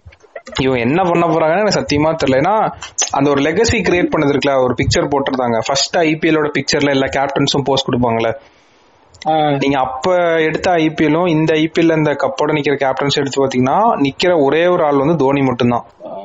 மத்த எல்லாருமே மாறிட்டாங்க. அந்த கேப்டன்சி எல்லாமே மாறி போயிருச்சு. அந்த ஒரு சிஎஸ்கேவோட லெகசின்னு திரும்பி பார்த்தா அந்த ஒத்த ஆள் வந்து தனியா தெரிஞ்சிருவாரு. சோ இப்படிப்பட்ட ஒரு ஆள் வந்து வெளியில போறப்ப அந்த பிராண்ட் வேல்யூ வந்து என்ன ஆக போகுதுன்றது ஏன்னா இன்னொன்னு என்னன்னா Dhoni is not playing in any other international format அதுவே ஒரு ஸ்கேர்சிட்டி கிரியேட் பண்ணிருச்சுல அந்த இடத்துல. இந்த பத்தான் படத்துக்கு ஒரு இது வந்துச்சுல எஸ்ஆர்கே வந்து இவ்வளவு வருஷம் கழிச்சு நடிக்கிறாருன்னு ஒரு மார்க்கெட்டிங் அதுவா கிரியேட் பண்ணிச்சுல. அதுதாங்க அது ஒண்ணுதாங்க இந்த படம் வெற்றியானதுக்கே காரணம். ஆமா. நான் பாக்கல ஓகே. அதே ஆமா, தான் இங்கேயும் ஏன்னா- ரிப்பீட் ஆகுது. என்னோட நண்பர் பக்கத்துல கொலீக் நண்பர் நார்த் இந்தியா நண்பர் வந்து. படத்துல இருக்க சில சீன் எல்லாம் காட்டினாரு. பத்தான் மாஸ் சீன்ஸ் அப்படின்னு காமிச்சாரா? கோல்ட் வாட்சியா டெலிகிராம் கூட நான் அனுப்பி விடுறேன் அப்படின்னு நான் டெலிகிராம்ல இல்ல ஆட விடுறேன். அப்படின்ட்டு. ஐயோ ஐயோ. சோ எனக்கு தெரியல. நான் இப்ப மேபி இந்த ஐபிஎல் வியூவர்ஷிப் இவ்வளவு ஸ்பைக் அடிச்சதுக்கே தோனி ஒரு ரீசனா இருக்கலாம். அது லக்குன்னு வச்சுக்கலாம். ஜியோ சினிமாஸ்க்கு இந்த தடவை தப்பிச்சிட்டாங்க அப்படின்ற மாதிரி. ஏன்னா நம்ம சொன்னல டிராமா இல்ல டிராமா இல்லன்ட்டு. கடைசியில இந்த டிராமாக்கான மெயின் ரீசனே தோனி தான்ற மாதிரி ஆயிடுச்சு. எனக்கு என்னமோ ஐபிஎல் ஹாட் ஸ்டார் விட்டு கைவிட்டு போனது. அவன் ஜியோ சினிமா நடந்த பேர் போல இந்த கருமத்தை எடுத்ததுக்கு ஒண்ணுமே பண்ண மாட்டேன். பாப்போம். ஏன்னா. இது எத்தனை வருஷம் விளையாட போறாரு அப்படின்றது தெரியல. பட் ஆமா இப்பதான் ரியலைஸ் ஆகுது. இந்த ஐபிஎல்ல டிராமா இருக்குன்னா அப்ப சிஎஸ்கே வந்து பிளே ஆஃப்ஸ் வரைக்கும் ஃபைனல்ஸ் வரைக்கும் விளையாண்டாதான் டிராமா இருக்கும். வேற எந்த டீம் விளையாண்டாலும் இந்த ஒரு இதை கொண்டு வர முடியாது. கரெக்ட் ஆமா. அண்ட் இன்னொன்னு நான் மெயினா சொல்றது இந்த இன்ஸ்டாகிராம் பத்தி பேசணும்ல ஆக்சுவலா அதை மறந்துட்டேன் சொல்றதுக்கு. நான் வந்து ஒரு போஸ்ட் ஒன்னு போட்டிருந்தேன் நம்ம பேஜ்ல என்னன்னா இப்ப ஆக்டர் விஜய் வந்து இன்ஸ்டாகிராம் வந்துட்டாரு. Three point three million followers வந்தாங்கன்னு சொல்லி போட்டிருந்தோம்ல. சோ நான் ஒரு கால்குலேஷன் பண்ணி போட்டிருந்தேன். அத வந்து நிறைய பேர் வந்து தப்பா எடுத்துக்கிட்டாங்க. யூபிஐ இதுக்கு வந்து ஒரு மிஸ்இன்ஃபர்மேஷன் பரவுச்சுல அது மாதிரி அது- உங்களோட ஆமா ஆமா அந்த மாதிரி ஆயிருச்சு. அதை நான் கிளாரிஃபை பண்ணணும்னு நினைக்கிறேன். சோ ஆக்சுவலா என்னன்னா இன்ஸ்டாகிராம்ல வந்து நம்ம கேம்பெயின்ஸ் ரன் பண்ணுவோம்ல. இப்ப ஃபேஸ்புக்ல வந்து கேம்பெயின் ரன் பண்ணுவோம். பேஜ் லைக்னு சொல்லிட்டு தனியா ஒரு அப்ஜெக்டிவ் இருக்கு. அதோட அப்ஜெக்டிவே என்னன்னா நீ காசை கொடு உனக்கு நான் பேஜ் லைக்ஸ் வாங்கி தரேன் அப்படின்றத ஒரு அப்ஜெக்டிவே. சோ அதை வச்சு என்ன பண்ணிக்கலாம்னா பேஜோட லைக்ஸ் வந்து நம்ம பூஸ்ட் பண்ணிக்கலாம். பேஜுக்கு பாரு one twenty four K likes இருக்கு என்னோட பேஜுக்கு அப்படின்னு சொல்லி. அப்ப காஸ்ட் பர் பேஜ் லைக் அப்படின்னு ஒன்று இருக்கும். இப்ப இந்தியால வந்து ஒரு பேஜ் லைக்லாம் நாலு ரூபா அஞ்சு ரூபாய்க்குலாம் நம்ம இது பண்ணலாம். இப்ப ரன் பண்ற கேம்பெயின்ஸ்க்குலாம். இன்ஸ்டாகிராம்ல என்ன பிரச்சனைனா ஃபாலோவர் கேம்பெயின் ஒரு கேம்பெயினே கிடையாது அங்க. டு இன்க்ரீஸ் ஃபாலோவர்ஸ் ஸோ என்ன பண்ணணும்னா ப்ரொஃபைல் விசிட் கேம்பெயின் அதாவது அந்த ப்ரொஃபைல் விசிட்ன்றது இங்க கிளிக் பண்ணாங்கன்னா என்னோட ப்ரொஃபைலுக்கு கொண்டு போன்னு சொல்ற மாதிரி. ஸோ ப்ரொஃபைல் இடத்துல வந்து உங்க இன்ஸ்டாகிராம் பேஜ் யூஆர்எல் கொடுத்துடணும். ஆடை கிளிக் பண்ணீங்கன்னா உங்க பேஜுக்கு போகும். ஃபாலோ பண்றதும் பண்ணாதும் வந்து அந்த யூசரோட விருப்பம். எல்லாரும் ஃபாலோ பண்ணி கிளிக் பண்ணுவாங்கன்னு அவசியம் இல்லை இது பண்ண அவசியம் இல்லை. ஸோ என்ன. கால்குலேட் பண்ணுவோம்னா cost per follower acquisition Instagram அதாவது பெய்ட் கேம்பெயின்ஸ் வச்சு அப்படின்னு சொல்லிட்டு நான் ஒரு கணக்கு போட்டிருந்தேன். அது சில பேர் வந்து என்ன பண்ணாங்கன்னா அப்புறம் இவ்வளவுலாம் செலவாகுது நீங்க என்ன இவ்வளவு சொல்றீங்க? அப்படின்னு கேட்டாங்க. நான் சொன்ன கணக்கு வந்து அவங்களுக்கு நான் ஒரு கால்குலேஷன் நீங்க என்ன நினைக்கிறீங்கன்னா இந்த இன்ஸ்டாகிராம்ல ஃபாலோவர்ஸ் அக்வசேஷன் சொல்லிட்டு ஒரு பேஜ் இருக்கும். அங்க போனீங்கன்னா 200 ரூபா கொடுத்தீங்கன்னா ஆயிரம் ஃபாலோவர்ஸ் ஐநூறு ரூபா கொடுத்தீங்கன்னா அஞ்சாயிரம் ஃபாலோவர்ஸ் என்னென்ன மாதிரி இன்டர்பிரட் பண்ணாங்க தெரியுமா? நான் போட்ட அந்த போஸ்ட அதனாலதான் கிளாரிஃபை பண்ணு தனியா எடுத்து பேசணும்னு இருந்தேன். அவங்க என்ன நினைச்சிட்டாங்கன்னா ப்ரோ விஜய் வந்து இவ்வளவு இன்ஸ்டாகிராமுக்கு பே பண்ணிருக்காரா? அப்படின்ற மாதிரி கேட்டாங்க வந்து என்கிட்ட டிஎம்ல என்னடா சொல்றீங்க? ஃபர்ஸ்ட் விஷயம் என்னன்னா இவ்வளவு பே பண்ணி இவர் ஃபைவ் பாயிண்ட் செவன் மில்லியன் காமிச்சு இவருக்கு அதனால ஒரு யூஸும் கிடையாது. ஏன்னா இவர் இப்ப விராட் கோலி பண்ற மாதிரி பிராண்ட் கொலாபரேஷன் எதுவுமே பண்ண போறது இல்ல இப்ப விராட் கோலி வந்து பூமாவோட ஒரு பிராண்ட் கொலாப் பண்றாருல ஒரு போஸ்ட் வருது இல்ல இது மாதிரி எதுவுமே வந்து அவரோட ட்விட்டர்லயோ இன்ஸ்டாகிராம்ல நீங்க எங்கேயுமே பார்க்க முடியாது. அது நம்பர் ஒன் இன்னொன்னு இப்ப எனக்கு five point seven million followers இருக்காங்கன்னு உலகத்துக்கு காமிச்சு அவருக்கு எதுவும் ஆகவும் போறது இல்ல இப்ப இவ்வளவு பேரும் படம் பார்க்க போறாங்களா இது பண்ண போறாங்கன்றத நம்ம கணக்கு பண்ண முடியாதுல்ல? ஆமா ஆனா இந்த விஜய் வந்து இந்த இந்த இன்ஸ்டாகிராம் எப்படி யூஸ் பண்ண போறாருங்கிறது எனக்கு ஒரு கியூரியஸ் கியூரியஸா இருக்கு. அவர் எப்படி யூஸ் பண்ணாருன்னா சொல்லட்டுமா? நம்ம ட்ரக்லாடோட இன்ஸ்டாகிராம் அக்கவுண்ட் இருக்குல்ல. இல்ல இல்ல ட்ரக்லாட் அளவுக்கு மோசமா இருக்காது. பட் ரொம்ப ரேரா போஸ்ட் வந்து வரும். எப்ப வரும் அப்படின்னா ஏதாவது ஒரு ரொம்ப பெரிய ஈவெண்ட் நடக்கும் இல்ல திடீர்னு ஏதாவது அது மாதிரி சர்ப்ரைஸா தான் வருமே தவிர ஏன்னா ரொம்ப நாள் நீங்க க்ளோஸா விஜய் வந்து வாட்ச் பண்ணிட்டு இருந்தீங்க அப்படின்னா ஃப்ரீக்வன்சி ஆஃப் போஸ்ட் வந்து ரொம்ப கம்மியா இருக்கும். அவர் இப்போதைக்கு ஆக்டிவா இருக்க பிளாட்ஃபார்ம்ஸ் இருக்குல்ல. ட்விட்டரோ மொத போஸ்டோட அந்த திருசு வச்சே நான் சொல்லிட்டேன். தெரியுதா? தம்பி போதும் ஆமா ஆமா நீங்க நினைக்கிற மாதிரி கிரிட் மெயின்டைன் பண்றது இந்த போட்டோ ஷூட் நடத்தி மூணு போட்டோ வரிசையா போடுறது அது எதுவுமே இந்த அக்கவுண்ட்ல நீங்க பார்க்க முடியாது. இது கிட்டத்தட்ட ஒரு ட்ரக்லாடோட அக்கவுண்ட் மாதிரி தான் இருக்கும். பட் ரொம்ப ட்ரக்லாட் அளவுக்கு இருக்காது. அதை தான் நான் சொல்ல வந்தது. முன்னாடி ஏன் அவரு பண்றது. ஆமா. விஜய்க்கு தேவை கிடையாது. விஜய்க்கு வந்து தேவை கிடையாது. இப்ப என்னன்னா இப்ப அந்த காஸ்ட் பர் ஃபாலோவர் நான் ஏன் three fifty to five hundred அப்படின்னு போட்டேன்னா சில பி டு பி பிராண்ட் வந்து எங்களுக்கு அப்ரோச் பண்ணாங்க. இப்ப ரியல் எஸ்டேட் பிராண்ட்ஸ்லாம் இருக்குல்ல எங்களுக்கு வந்து ஃபாலோவர்ஸ் இன்க்ரீஸ் பண்ணணும் இன்க்ரீஸ் பண்ணணும் அப்படின்னு கேட்டாங்க இன்ஸ்டாகிராம்ல so based on industry standards நான் இன்டர்நெட்டில் ரெஃபர் பண்ணது நாங்கள் ரன் பண்ண கேம்பெயின்ஸ் வச்சு தான் நான் த்ரீ ஃபிஃப்டி டு ஃபைவ் ஹண்ட்ரட்னு போட்டது. நான் போட்ட அந்த cost per follower acquisition Instagram வந்து எல்லா பிராண்டுக்கும் அப்படி ரிஃப்ளெக்ட் ஆகாது. சில பி டு சி பிராண்ட்ஸோ டி டு சி பிராண்ட்ஸ்க்கோ வந்து காஸ்ட் பர் ஃபாலோவர் அக்விசிஷன் ரொம்ப கம்மியாக இருக்கலாம். ஹண்ட்ரட் ருபீஸ் இருக்கலாம் ஒன் ஃபிஃப்டி ருபீஸ் இருக்கலாம். அதான் சில பேர் கமெண்ட்ஸ்லாம் சொல்லியிருந்தாங்க.